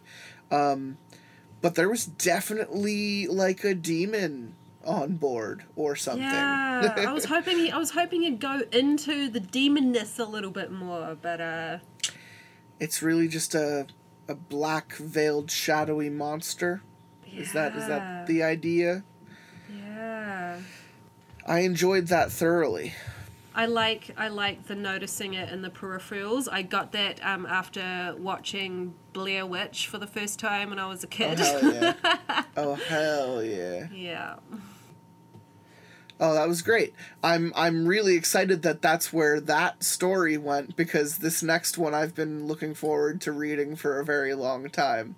yeah. Um, very similar idea, um, but you had called uh, Dracula with your last one. yeah. I'm calling I'm calling Clovey out of Cloverfield for this one. Red. As the title is in our quest to drill for more and more oil i think we finally went too deep Yes, exciting. and i don't know if that's uh, if that's gonna get into kaiju territory but that's where i'd go Yeah. with a title like that um anyway uh unknown cargo on to drilling drilling too deep we're we're uh, we're really we're really uh, have a have a theme going here Mm. I'm liking this. I've worked in petroleum engineering for 35 years. Most of it has been in the Gulf of Mexico, though I'd done a bit of contract work in the uh, Middle East and Canada. After the BP disaster, there had been quite a pressure on the major petroleum companies to use extra caution and increase their R&D budgets to design safer technologies to prevent another environmental catastrophe you know, uh, but but we're gonna continue to think that global warming doesn't exist. For most of the people in my position, that meant more work and less pay, of course. My most recent employer has been one of the big American oil companies. I'm not gonna name them, but uh, I'll name them Texaco. I've been stationed on an experimental semi secret offshore platform in the Gulf of Mexico. Hmm, muy bien. I say semi secret because we're using a lot of new, highly proprietary technologies. If our competitors were to learn about them, we'd be set back a few years and countless billions of dollars. I think he means to say pesos. All outward appearances would suggest we're a normal platform, but that's outfitted for extreme depth drilling. If only the competition knew how deep we were going. Deeper and deeper. Uh, deeper. Deeper. The platform is right near the edge of the drop off, leading to the Sigsbee abyssal plain. One of the new technologies we've employed involve our remotely operated submersibles. They're basically just submarine drones with lots of cameras and equipment on them that can go super deep. All the ones we'd used in the past needed to be tethered to the surface using a fiber optic connection. The physical connection had its pros and cons. Fiber optic connections are speedy as all hell, which means command and data can be sent back and forth to the drone with no meaningful lag. A major downside, however, is that a physical cable limits the maneuvering capabilities of the drone. At the depths we were hoping to reach, the topography was unknown. Previous attempts to send tethered drones ended in failure when the cables were severed by the terrain. Even with our best satellite sonar and early drone imagery, our knowledge of the area we wanted to drill was terrible. The resolution was too low for any meaningful data to be gleaned. We knew there was oil down there. Lots and lots and lots of it. But until we could develop new ways to map the bottom, we were screwed. A guy named Masaharu Ajibana changed everything for us but I'm just gonna call him Senpai. He'd been a materials scientist we'd brought on to work on some of the new ceramics composites that we use in our drill heads. And when he saw the new undisclosed material we'd been wanting to employ in the future drills, he must have spent four days straight poring over the properties with an enthusiasm I'd never seen in a person over the age of five. At the end of those four days, Senpai not only understood that materials better than the team who invented them, but he'd gotten an idea about how to transmit data through miles of miles of murky salt water using some bizarre form of piezoelectric resonance unique to the properties of the new ceramics. Essentially, a transceiver on the drone would resonate at the same frequency as one on the platform. Once the transceivers were locked in an oscillatory pattern, smaller, tighter waveforms from a second set of transceivers would traverse the oscillation quote unquote cable, you know, linking the drone and the platform. Of course, it's not rocket science. Nearly every scientist in every department in the company said this was entirely impossible. Still, there was enough support from a few key players in R&D that Senpai's claims were investigated. Investigation led to cursory confirmations, and cursory confirmations led to experiments. Experiments led to shocking successes. And in shocking successes, led to fast development and deployment of new technology in the history of a company. It's that technology our company employed three weeks ago. We'd been using a fleet of nine drones to map the abyssal plain of Sigsbee Deep. That's one hub drone and eight mappers. The hub has one main resonator which communicates with the platform, and eight smaller drones which communicate with the mappers. We were dumbfounded not only by the simplicity and the ease of the data transmissions, but by the richness of the data we were seeing. Another technology we deployed for this project was a small cable form drill mounted on the mappers. It was a drill head equipped with new ceramics and could cut through the bottom of the plain with ease. These cables were 3,000 feet long. Not anything major, but they allowed the mappers to confirm the massive salt sheet we'd assumed was covering these oil deposits. Once the drill cable maxes out, a tiny device gets the deposit in the, in the cavity. It's mostly multi level sonar with some seismographs and embedded communicators. Nothing uh, too advanced. It measures minutes seismic activity. I have no idea what I say. I am. I feel like Han Solo. I feel like Harrison Ford when he was yelling at Steven Spiel or yelling at George Lucas about the shit he had to say in Star Wars because he would just be like, George, I don't know what this means. And George would just be like, well, just say it like this. And he would be like, okay, fine, fuck it. the data gets processed by our CPU cluster and is incorporated into our future drilling plans. They, I, I get the idea. They're mapping an area, they're marking terrain. Like it's, it's not. I don't know why he has to explain it this way. Yeah. God damn. As I said, we've been mapping for three weeks. And a week ago, the seismographs started picking up some bizarre activity. And something else happened. It's something neither I nor the onboard medics can adequately explain. Last Tuesday, Dervaso Zaragoza, Zer- Zer- Zaragoza? Gervaso Zaragoza a member of my team went to the infirmary complaining of severe headaches. He had no history of migraines until the headaches started and seemed to be in perfect health. The severity of the pain grew as the day went on, and after a couple hours, he was screaming.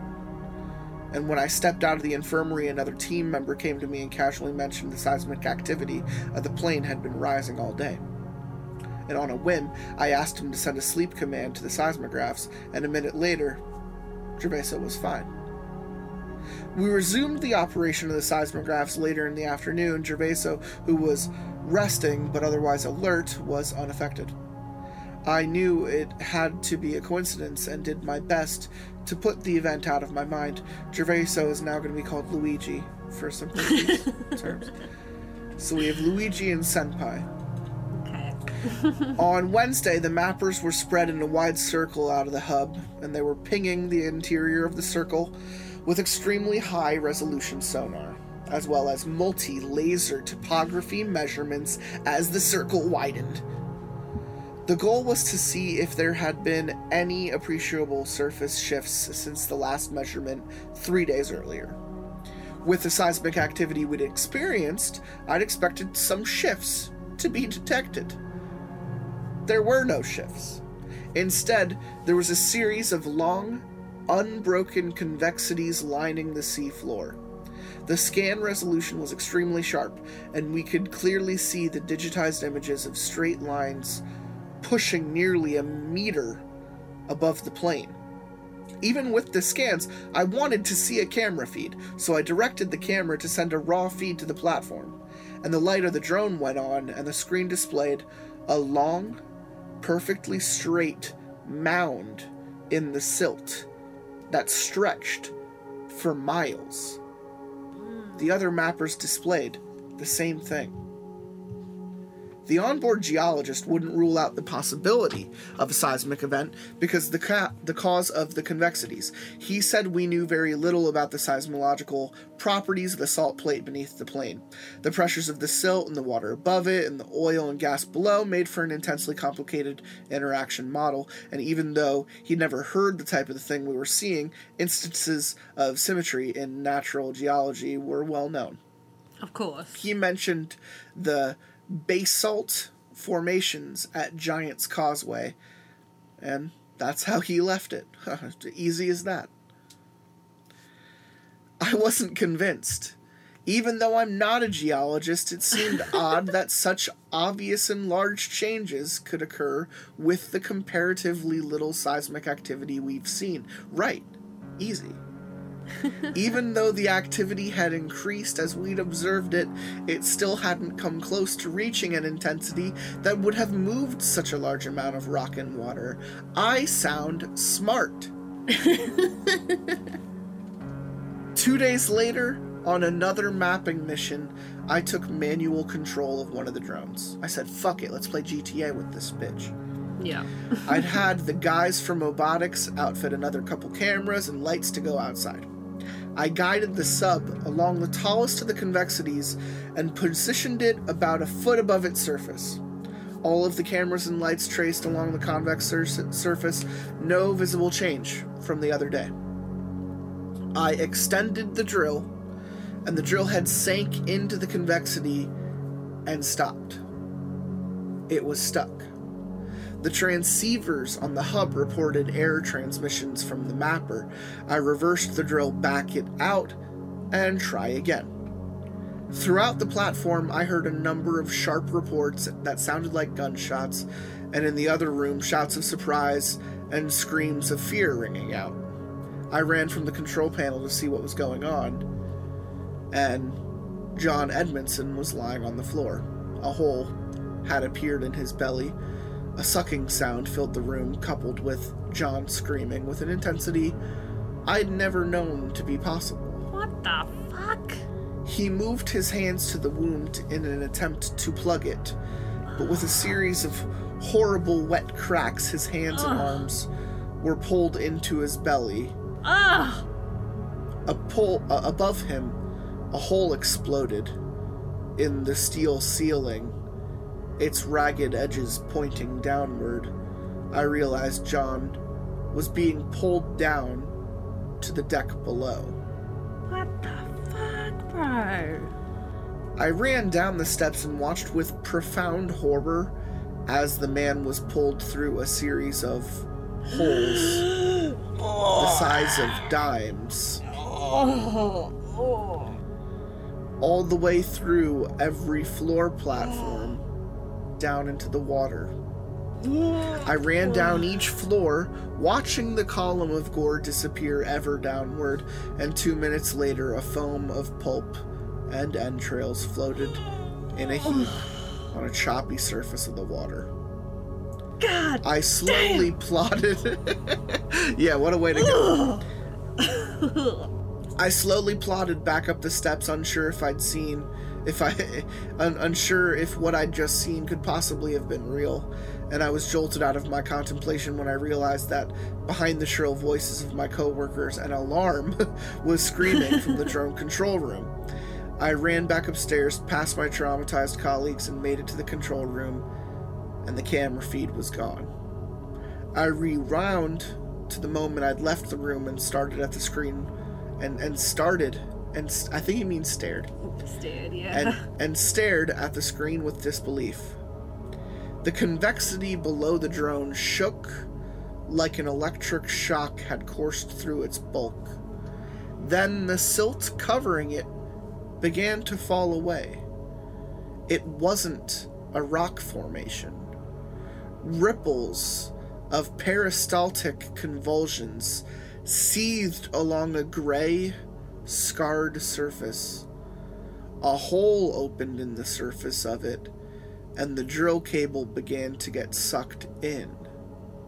As the 3,000 feet were being consumed, the camera showed a vacant column the width of a dime pointing straight up.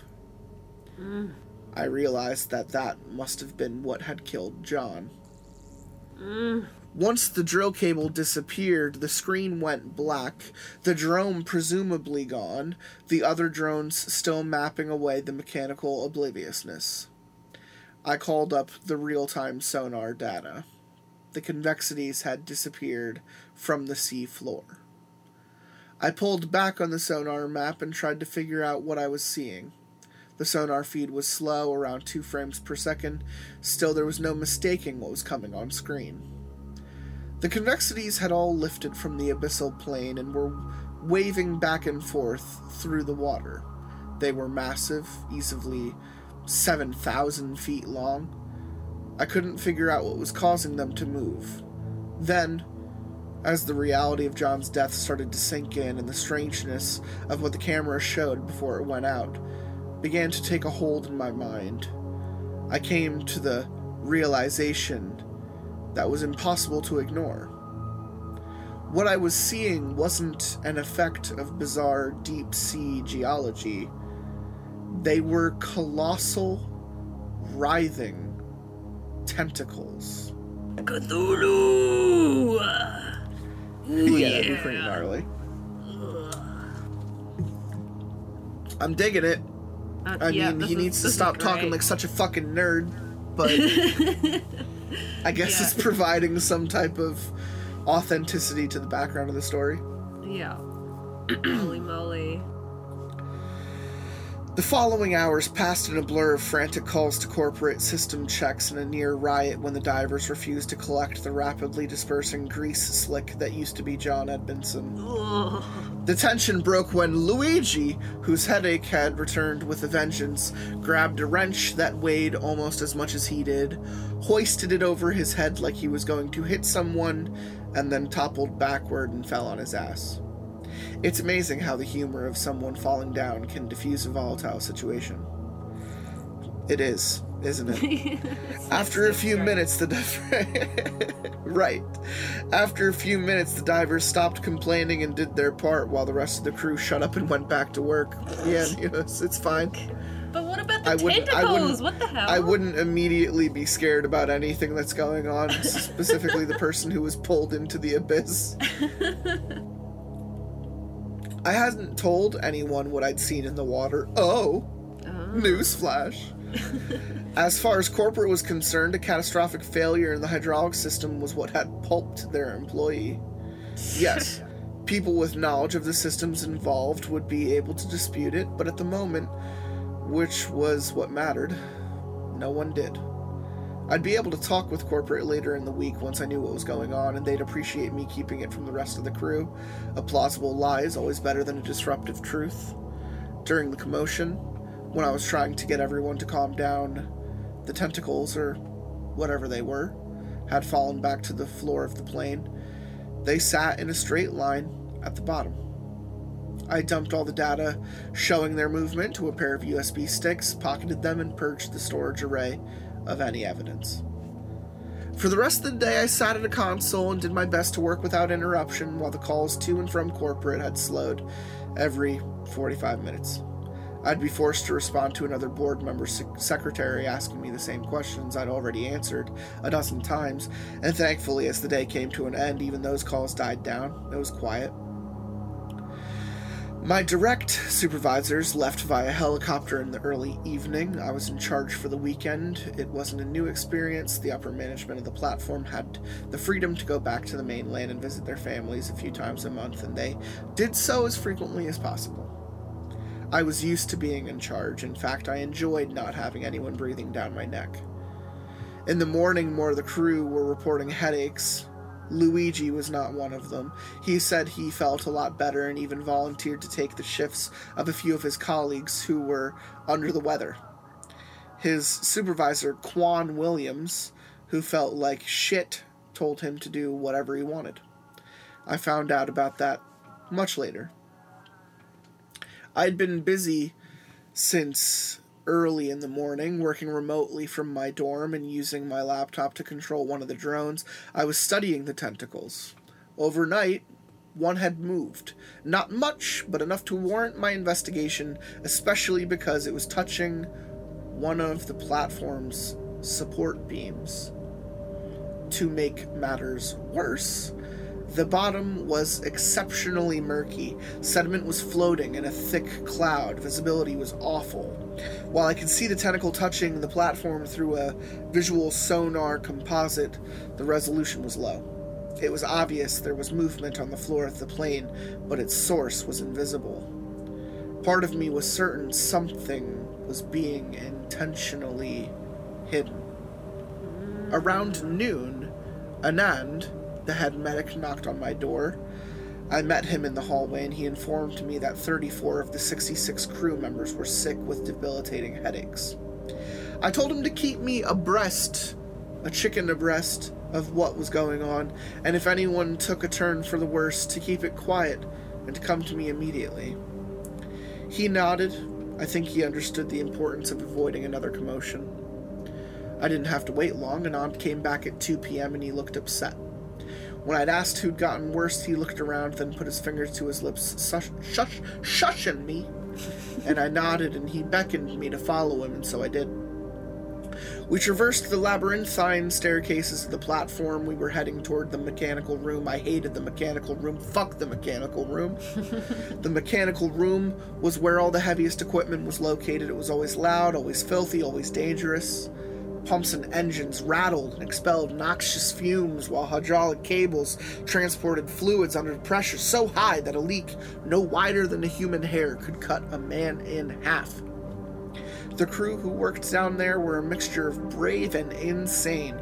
They'd been putting in double time over the last few weeks as they tested and prepared the platforms to begin its main drilling cycle. Anand and I reached the room and found five crew members being kept at bay by their supervisor, Karen Vant. Karen. When they saw me, they said, Yeah, it's a fucking Karen. And when they saw me, they started asking questions, all relating to Luigi, who volunteered to work there for the day, and Frank Pancakes.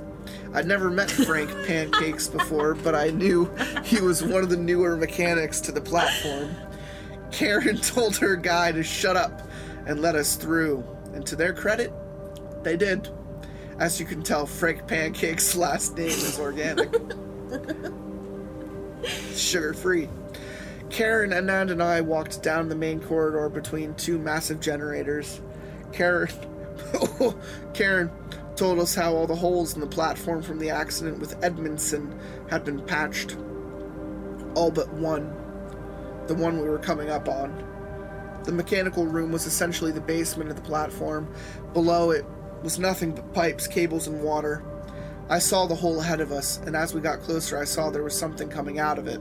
Something bright red, glinting in the harsh, overhead fluorescent light, and my breath caught in my throat. We approached the hole, a hundred feet below.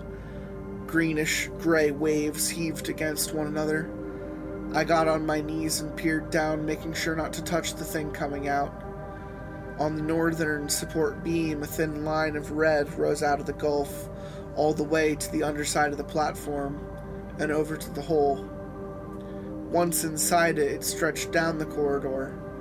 Karen asked me if I had any idea what it was, and I lied, and I told her I had no idea. Anand urged us forward, and we continued down the corridor, following the red tube. It's a We dick. corners. It's a tentacle dick. It's big, it's big old dick, right? Yeah. We turned corners and ducked under cables and piping until we reached one of the hottest, noisiest, and filthiest corners of the room. Luigi was there, facing Frank Pancakes. They stood motionless and open mouthed, staring at one another as we walked toward them, and they didn't move or acknowledge our approach.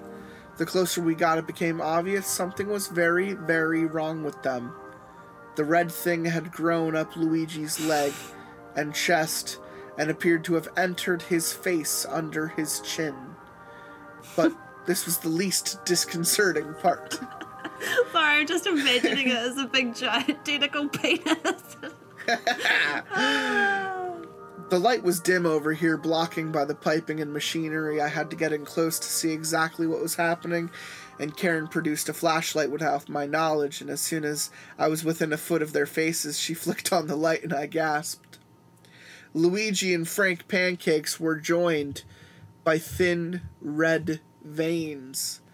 They appeared to have sprouted from Luigi's eyes and then entered Frank Pancake's face at various spots in his mouth, eyes, and forehead. They trembled slightly, almost like they were shivering, as I watched another cilia like vein pushed from the center of Luigi's eye and twirled outward, searching for purchase before settling on Frank's temple and slipping inside. what? What it? What? ugh, No, hang on. Sorry, my brain immediately wanted to do an accent. what is it? Karen asked, and I looked at Anand, and he shook his head. A string of drool oozed out of Frank's mouth. We can't leave them here, Anand said. They need to get to a hospital. Can we move them? I don't know. They might move on their own if we ask. Luigi, estás bien? he didn't answer. He didn't move. Frank Pancakes? Nothing. I took the flashlight from Karen and touched it to the veins, and they stretched under the pressure but didn't react, and I pressed harder. Maybe you shouldn't, started Anand, which is my immediate first thing to say. What the fuck are you doing? But I already pressed hard enough to detach one of the veins from under Frank's tongue. Frank exhaled heavily, and his left eye turned to look at me. And before any of us could react, the entire platform shook. What the fuck was that? Anand practically shouted. I have no idea. Karen answered, wide eyed. It felt like something just crashed into one of the support beams. And that's where you end? Ah, Oh, road. Ah. What a what a butt fuck of an ending. Is there a part two? What the hell? That was part two. Let me see if I can Oh, find a part three. God damn. I want to know what the veiny tentacle penis things do. Uh, let me let me see. I'm on his website right now. Let Yeah, me see if since I- there's. Ever since I mentioned Urotsukidoji, all I've got in the mind is like tentacle penis demons. Tentacle penis demons, yep.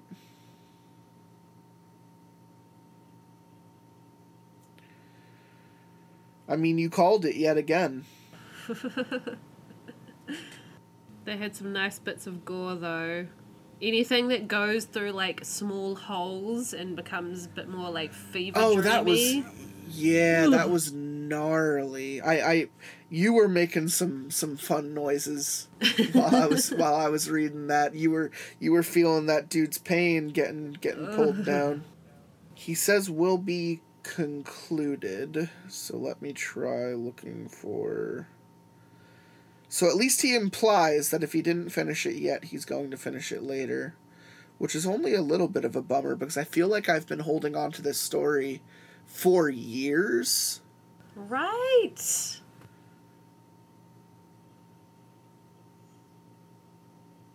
Yeah, nothing nothing comes up when I search a part three. Damn. Maybe that's something we can we revisit might have in to the future. we might have to come back to this. But I but I liked it enough to do that, you know? Yeah. Yeah, that was good. It was fun. It had it had something crazy going on. What do you think was down there? They were implying that something was was living in the deep, some tentacled beast that that could kind of take take over people maybe? Yeah. Parasitic? Parasitic in nature or perhaps proxy in nature? Yeah.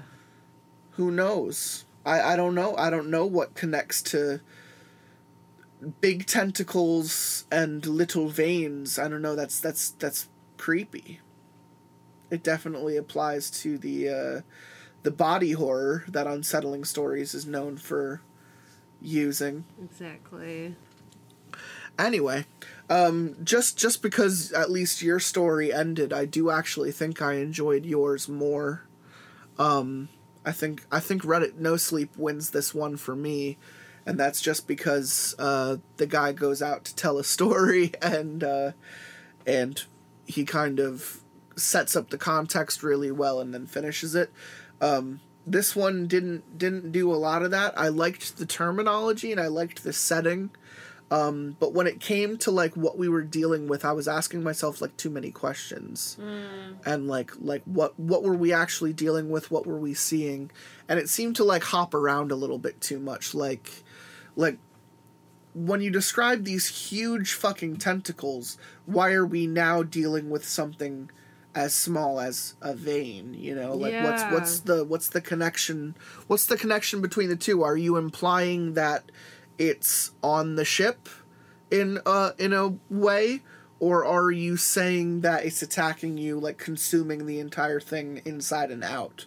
Yeah. Um, you know what's what's its motivation Yeah. what, you know i i get that we're drilling and that can you know that's that's why i brought up cloverfield in the first place um cloverfield's entire um online backstory is uh there are even fake news articles about it there's there was a drill um off the coast um uh, the eastern coast of the united states that essentially was mining a certain chemical, a certain uh, microbe um, that was used for food uh, for other organisms deep, deep, deep, deep, deep in the in the ocean.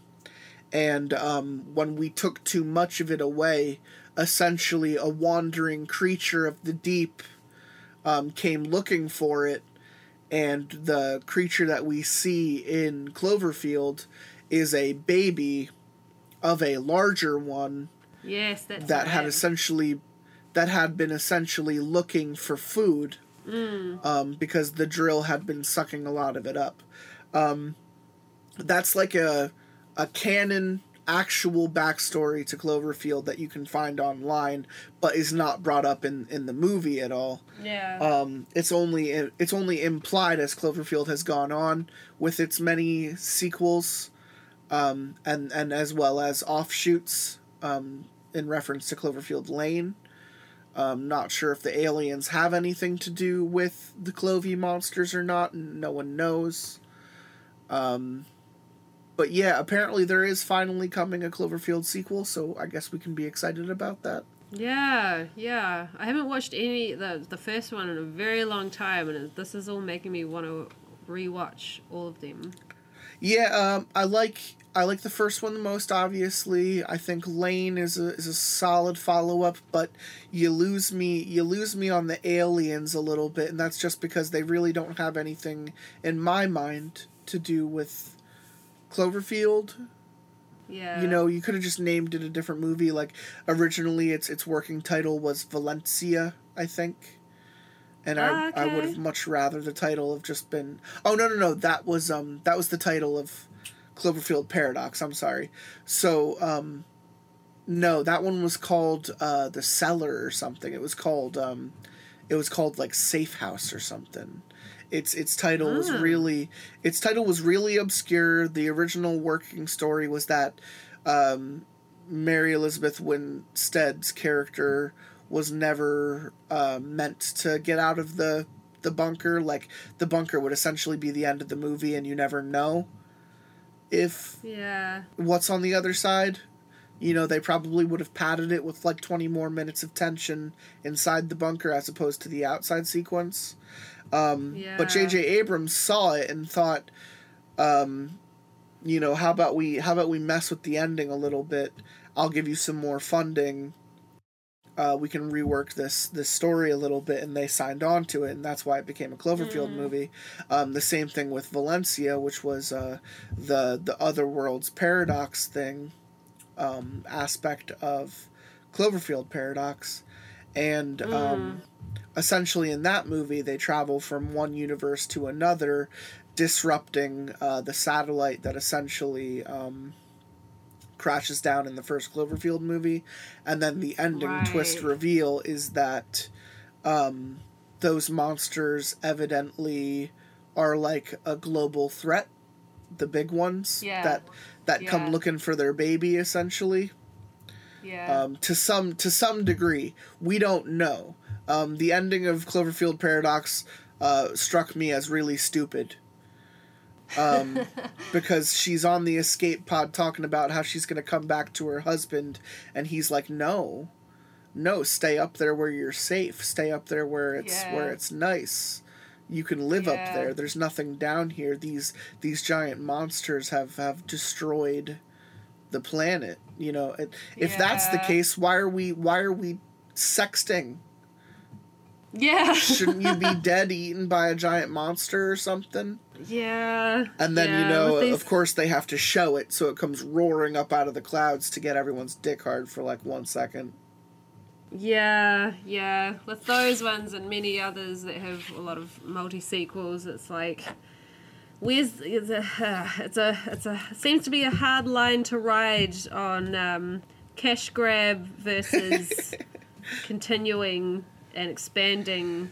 Well, I think they finally, I think they finally got that because I remember hearing that Cloverfield Lane did well, like for for its Yeah. budget. Its budget was something like uh, a couple million dollars, so like I'm sure it did better than that. But I rem- I remember hearing that the reason why Paradox went to Netflix is because they didn't think it was going to do well, and I don't think it did. I mean, I I think it did as well as a Netflix movie could do when announced at the Super Bowl, like it was.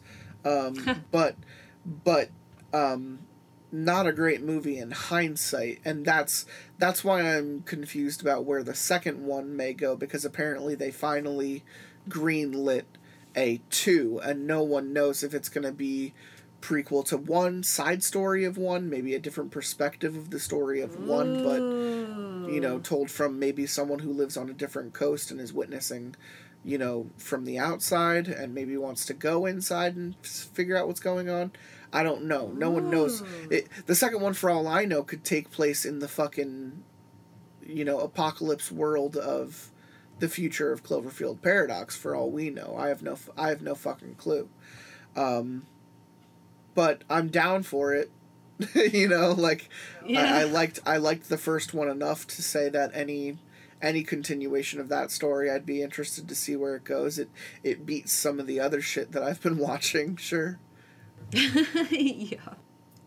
I've been like hard in on anime recently. Nice, nice. Um, yeah, both these stories because was did you say this was No Sleep versus Unsettling Um, stories. Oh, yeah. Yeah, both of them had this weird thing that kind of reminded me of like authors from like uh, the 19th century where it's like yeah.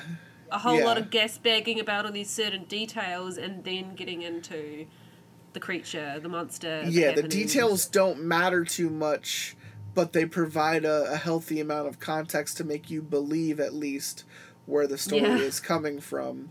Um, not that it matters to the demon or the monster, you know, the the plot. Um, I wouldn't say it's too Lovecraftian. Lovecraft did use a good amount of detail, but I think his writing just had like a different prose, a different feel to it. But uh, but it definitely does remind me of like a Shelley. You're you're right. when you Yeah. you know, she was a little bit more romantic, but um, you know, someone who would provide you the the the delicate aspects of a wooden banister, uh, you know, in a story about Yeah. like a dead monster, like you know. Yeah. But anyway, well, I, I, I, hope you enjoyed reading both of those. I did as well.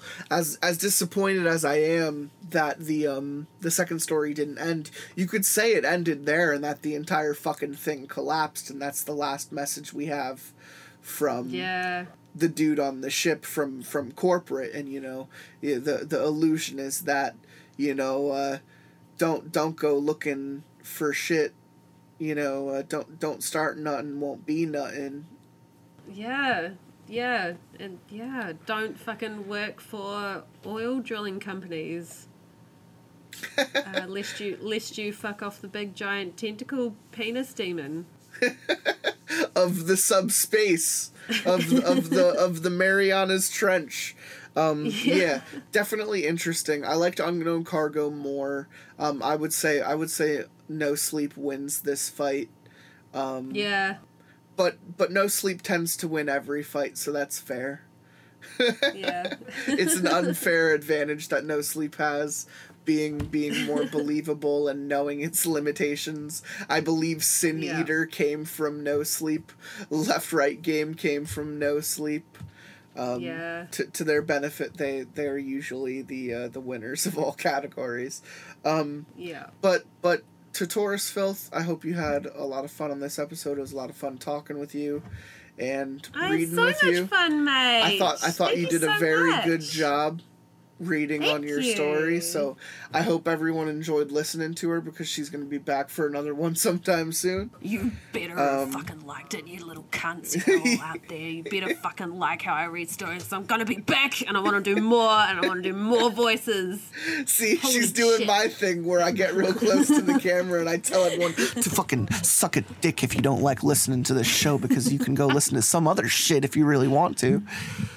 But anyway, um, yeah, no, it's this this show has always been, you know, come on, come on, join the fun. We're just reading some stupid shit while we're high off our asses. So, uh, Yeah. you know, I I had fun reading our stupid shit, Torus. Yeah, I had a lot of fun, Captain. Thank you so much for having me. I'm It's so good- keen to do more. Good of to this. have you on board. Now walk the fucking plank, you scurvy dog. Oh, I'm I'm suddenly filled with the urge to draw your character as a pirate. Yes. yep. Yep. Someone called me a pirate with how I handle my my van life and my park life, and yeah, fucking bring it on. ride ride the wild seas of life. I, I had a different idea. We'll we'll see which one wins out. But is there is there any closing ideas you want to leave with our with our company of listeners? Oh, oh. I've thought about this moment so many times, and now that it's here, I, I, I don't know what to say. I don't know. I don't have anything. uh, be good cunts, listen to the podcast, buy some merch, get up on my level. Uh, yeah. yes, yes. that is that is actually the message. Yeah, and fucking keep on keeping on, be good cunts, be good bitches, and I'm happy to be part of the crew now. And kia ora, tumike. Be good to cuts. That's that's my favorite. That's my favorite thing you could have ended the episode with. I wait till the day's end when the moon is high and it'll with the tide with the lust for life out. A massive army and we'll run as a and then we'll live across the land until we stand at the shore. I'll wait till day's end when the moon is high and it'll rise with the tide with the lust for life out. A massive army and we'll run as a and then we'll live across the land until we stand at the shore. The shore.